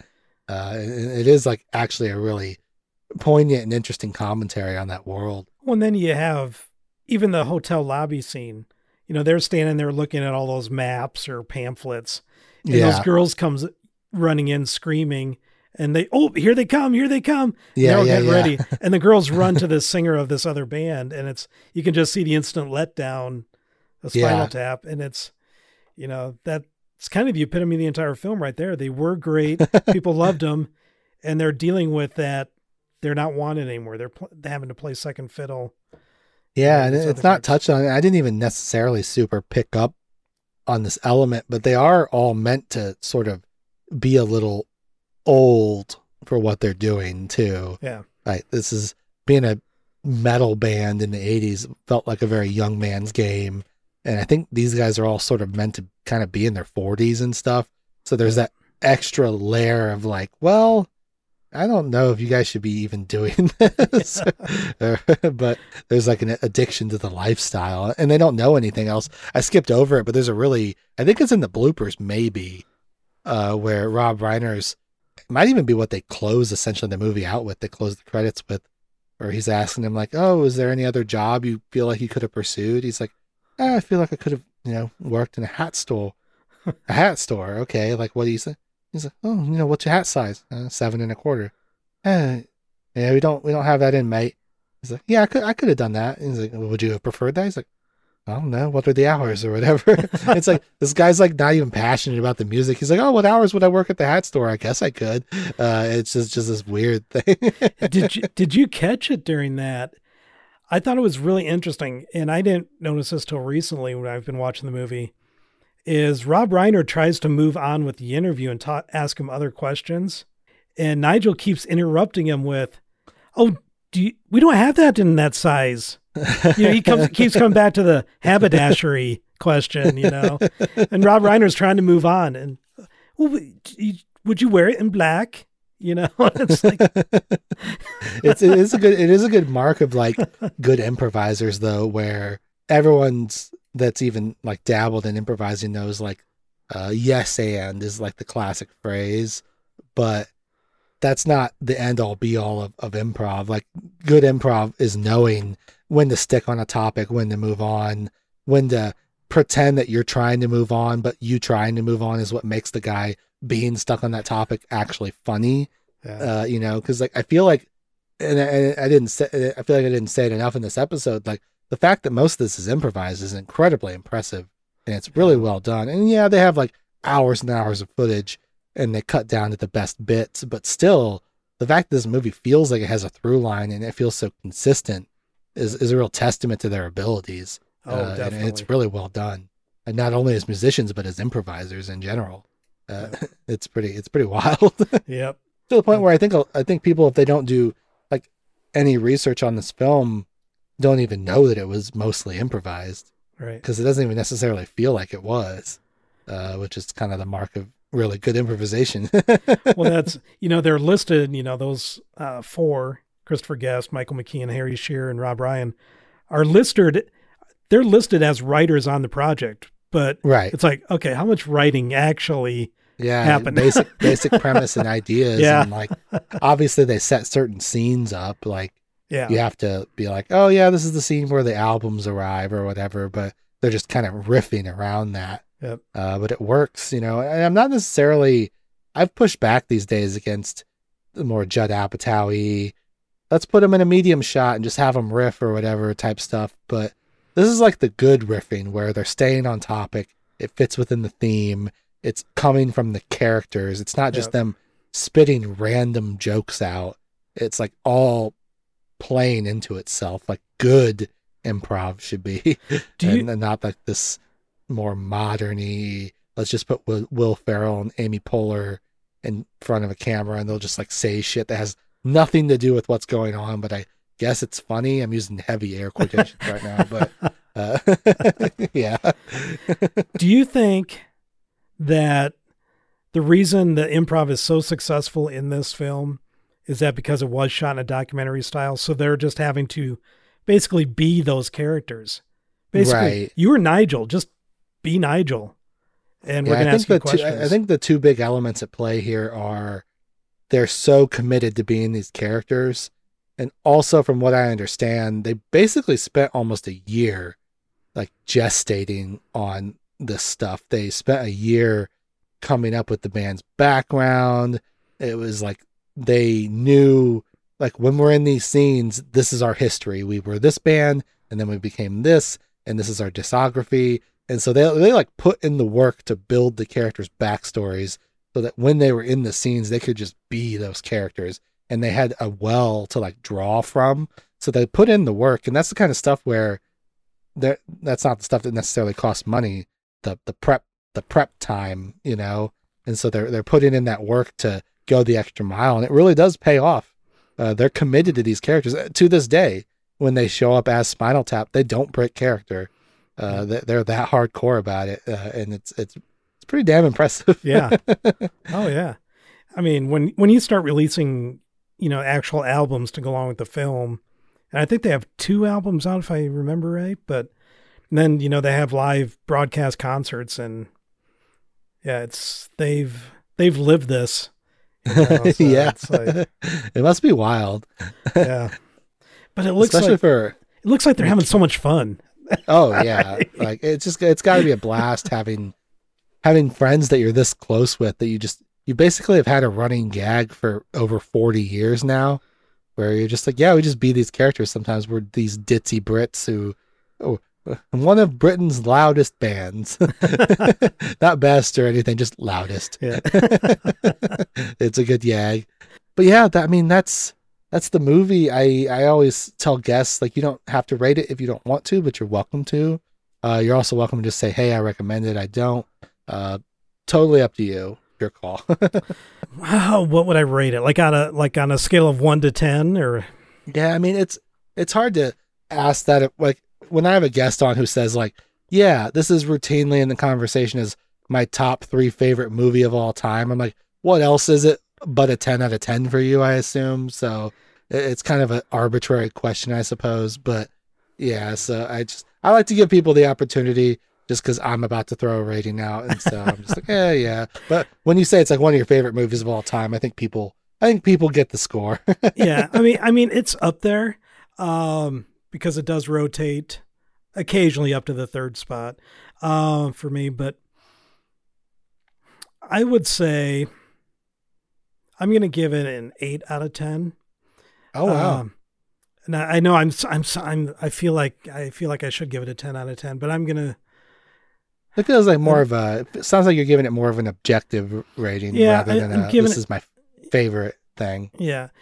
I mean, it's it holds so much charm and love for me because I was not in that specific world, but in the music world, and saw a lot of those same type of things. So it it holds a perfect charm for me and um, resonates with me Mhm. highly. But um, as far as a technical film, I mean, I'll, I'll get more out of other films technically that that I resonate with. But mm, yeah, I'm going to go objectively and go with an eight out of ten. But I highly recommend if you Sure. have not seen it, definitely see it.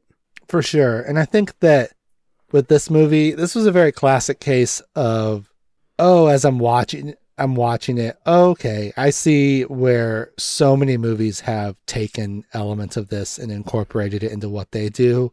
The problem with being uh, more in, I'm, I'm not more into modern film, but just my stuff that I watched growing up. I'm watching the stuff that was influenced by this, and sometimes I prefer the iterations or the progressions or whatever. I'm watching this movie and I'm chuckling I think it's very funny. Talking through some of the gags, I was like, this movie is really funny, actually. It's like a mile a minute jokes and ra- rapid fire, the visual gags, the characters. It is very much a great comedy. It also deserves a lot of respect for being sort of the progenitor of the mockumentary. I don't necessarily know if we don't get this, if we get to the off, we don't get the office or not, but there's a case that could be made that without this spinal tap, we don't get this uh, rise of the fake interview, fake crew following people around stuff. And I mean, people fucking love The Office and Parks and Rec. And I mean, this is sort of our genesis of this genre. Uh, without the success of this Spinal Tap, I don't know if if this genre has legs, and so it deserves a lot of credit for that. It's really well made. I love Rob Reiner as a director. I am not as familiar with a lot of, especially Christopher Guest, but I mean, from what I've seen, the dude's great. Uh, that being said, I wasn't like head over heels about it, and but it is good. The songs are good. The the comedy's good. Um, if people have never listened before, and I'm sure some people have, because uh, haven't because like maybe you're tuning in because you're a fan or friend of Kevin's, and you're like, oh, he's on podcast, I'll listen to it. Uh, on my show, I have a bit of a grading curve. Um, I'm hard on movies because theoretically, I'm watching some of the best movies of all time. Yep. For my go-to example is in the very first episode, I set the bar. I did The Godfather. I gave The Godfather an 8.5 out of 10. I think that's a 10 out of 10 movie. I think it's a great movie. But on my show, it's an 8.5. So that's sort of where the bar is at. Okay. So what does that mean for this is Spinal Tap? When I finished it last night, I was kind of like, okay, that was good. I like that. But then like going through some of the videos today, rewatching some of the scenes, and especially like talking about it, it's gone up a couple notches in my head. I'm already thinking of it very favorably. Uh, I think I'm gonna lock it in at a very solid seven out of ten, uh, which for this show is actually a pretty damn good score. Uh, seven out of ten on a show where The Godfather's an eight point five, not bad, Yeah, not bad at all. I'd say. Uh, I quite enjoyed the movie. I'm actually excited to like go back and watch it a couple more times and pick up on some of the stuff I watch. It's a fucking breeze. Literally, Oh, this yeah. movie is 80 minutes long. I was like, when I went to put it on last night, I was like, holy shit, what a godsend! It just sometimes when you're w- watching a lot of movies for the show, it's just like, like if you if you come across like a two and a half hour movie, you're just like, Jesus Christ, why? and maybe the movie justifies it, but when you get a movie like this, it's 80 minutes. It's just like I was already going in uh, with with favorable intentions for sure. but yeah, it was a good movie. Uh, I'm gonna give it a seven out of ten. Good. Honestly, could could go up as I watch it more, but it's also one of those things where it's been iterated on so much that I'm like, ah, but I do like Walk Hard and stuff, and I kind of like where they go with it and things like that. So it's it's kind of complicated, but it's a very classic case of it deserves all the respect that it gets, and the people that grew up watching it that think it, think it's the funniest movie of all time, I get it. I totally do. uh, I, I don't even disagree with that. So yeah, seven out of ten, I think. Uh, second to last but not least, uh, recommendations. Is there anything you'd like to recommend to people? Um, well, I mentioned it earlier, but go out on YouTube and check out Spinal Tap live at the Royal Albert Hall in Ooh, London. yeah, yeah. That's a that's a great concert. But another one, this one is more depressing. This is definitely not a comedy, uh, but it is along the same lines. Uh, it's a doc. It's a real documentary. Anvil. If you uh, grew up in the '80s, you've heard of Anvil, and it's actually called Anvil: The Story of Anvil. They're a Canadian hard rock heavy metal band, and it's they, they kind of go along with the the lead singer of this band and it's been a while since I watched it, but what I remember was it was really depressing. Um, so check it out. but um, it, it's it's kind of the other end of the spectrum from Spinal Tap, although still dealing with the real aspects of it. There, he's trying to hold on to a career, trying to still make a name for Anvil. You know, living off the past as much as he can, and trying to get new music out there and and it just follows along with them. And it's uh, being a musician, you can feel the pain, but that's kind of again, it resonated with me. Being through some of that stuff and seeing other people close go through that, and so if you're, you know, musicians or if you like music, um, check out Anvil, the story of Anvil. Yeah, I'd never heard of that before, but it sounds really interesting. I I feel bad because uh, documentary is something that I haven't spent as much time as I should on like when it comes to documentary, my go-to is to just be like, yeah, I saw American movie and I love that movie, so I always recommend that, especially if you're a filmmaker. Oh yeah. Uh, that that's a great movie to watch, just because it's simultaneously the most depressing thing you'll ever see, but also weirdly inspiring. Yeah. Um, so as far as documentary, I would chip in American movie. Um, as far as like adjacent to this movie, I've mentioned Walk Hard a couple times. I do think it's a, a weirdly decent companion piece to this film. Uh, I, think that movie's really funny. Uh, maybe it's not everybody's speed, but I, I, think it's really well done. And uh, I will say, probably one of my favorite mockumentaries is the movie Drop Dead Gorgeous, which is about a beauty pageant in, in Dakota. Uh, and, and the cast is like much like this movie, it's stacked like Kirsten Dunst and Ellen. Barkin and Denise Richards and just Brittany Murphy. It's like a great cast.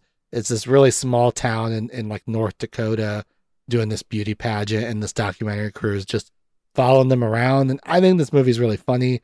I noticed when I looked it up, it didn't have like the highest ratings, but then on Letterboxd it had a pretty high rating. So I think the I think the connoisseurs have come to appreciate this film for what it is. Like maybe it was one of those movies that didn't quite hit right for some people because they do play everything super straight. Like it plays it like it's all for real and serious, even though you're seeing, you know, Kirsten Dunst and stuff, which obviously is gonna tip your hand a little bit that maybe this isn't a real movie about a beauty pageant. But for me, it's it's worth the price of admission just for the really deep Dakota accents that everybody's doing. Oh, you're cute. You catch this in your mouth, I give you a present.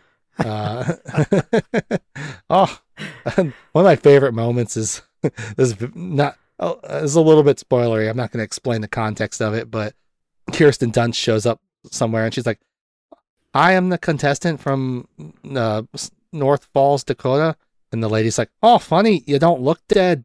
Uh, and she just laughs hysterically. It's so good. Uh, I like that movie a lot. And I had a, I actually had a college professor who, on her Facebook page, had that movie listed as like her favorite movie, and I was was like validation. Somebody else likes this movie. Uh, so yeah, if you like a mockumentary, I think you can't go wrong with Drop Dead Gorgeous. I think that movie is really funny.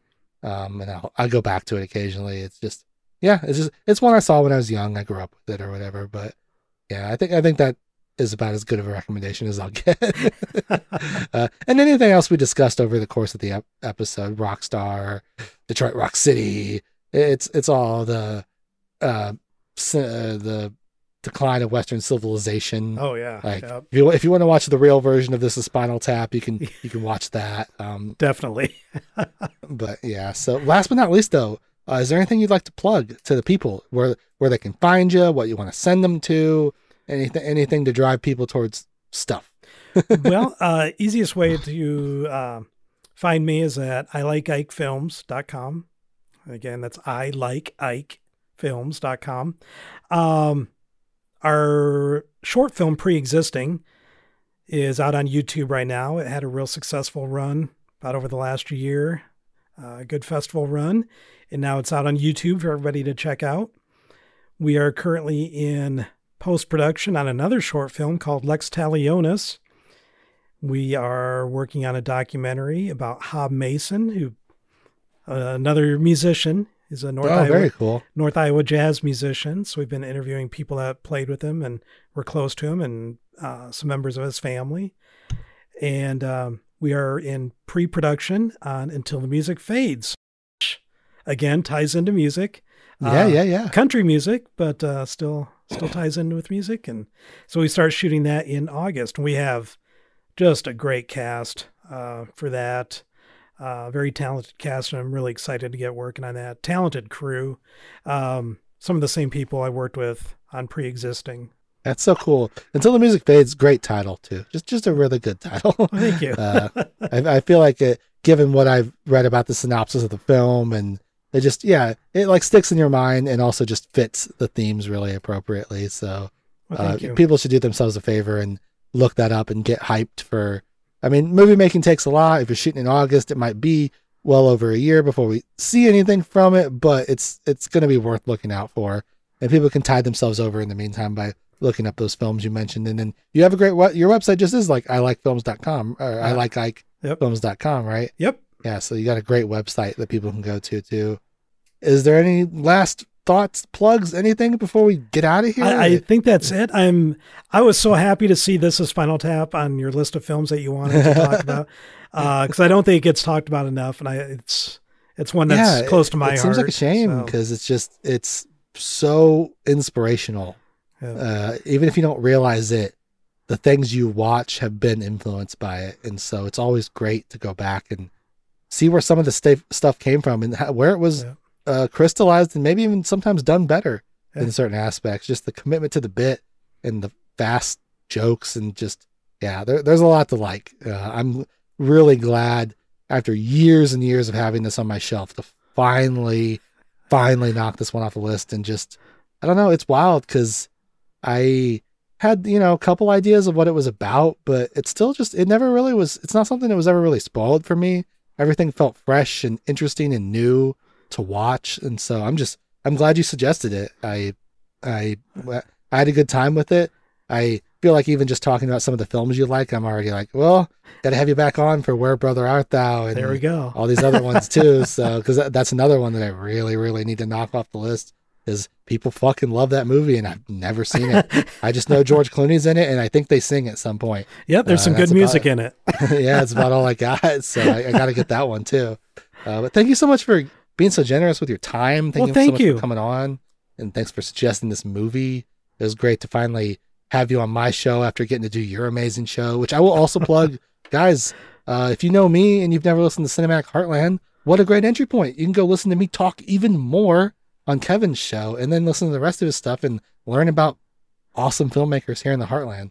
Uh, but yeah, I thank you so much, and I guess that's yeah, I guess that's it. I guess that's gonna do it for us here on the show. Well, thank you, Jake. I, I had a blast. I really appreciate you asking me to come on the show. Thank you. Uh, as I unfortunately always say at the end of every episode, I will catch you guys on the flip flop. Later. Bye, guys.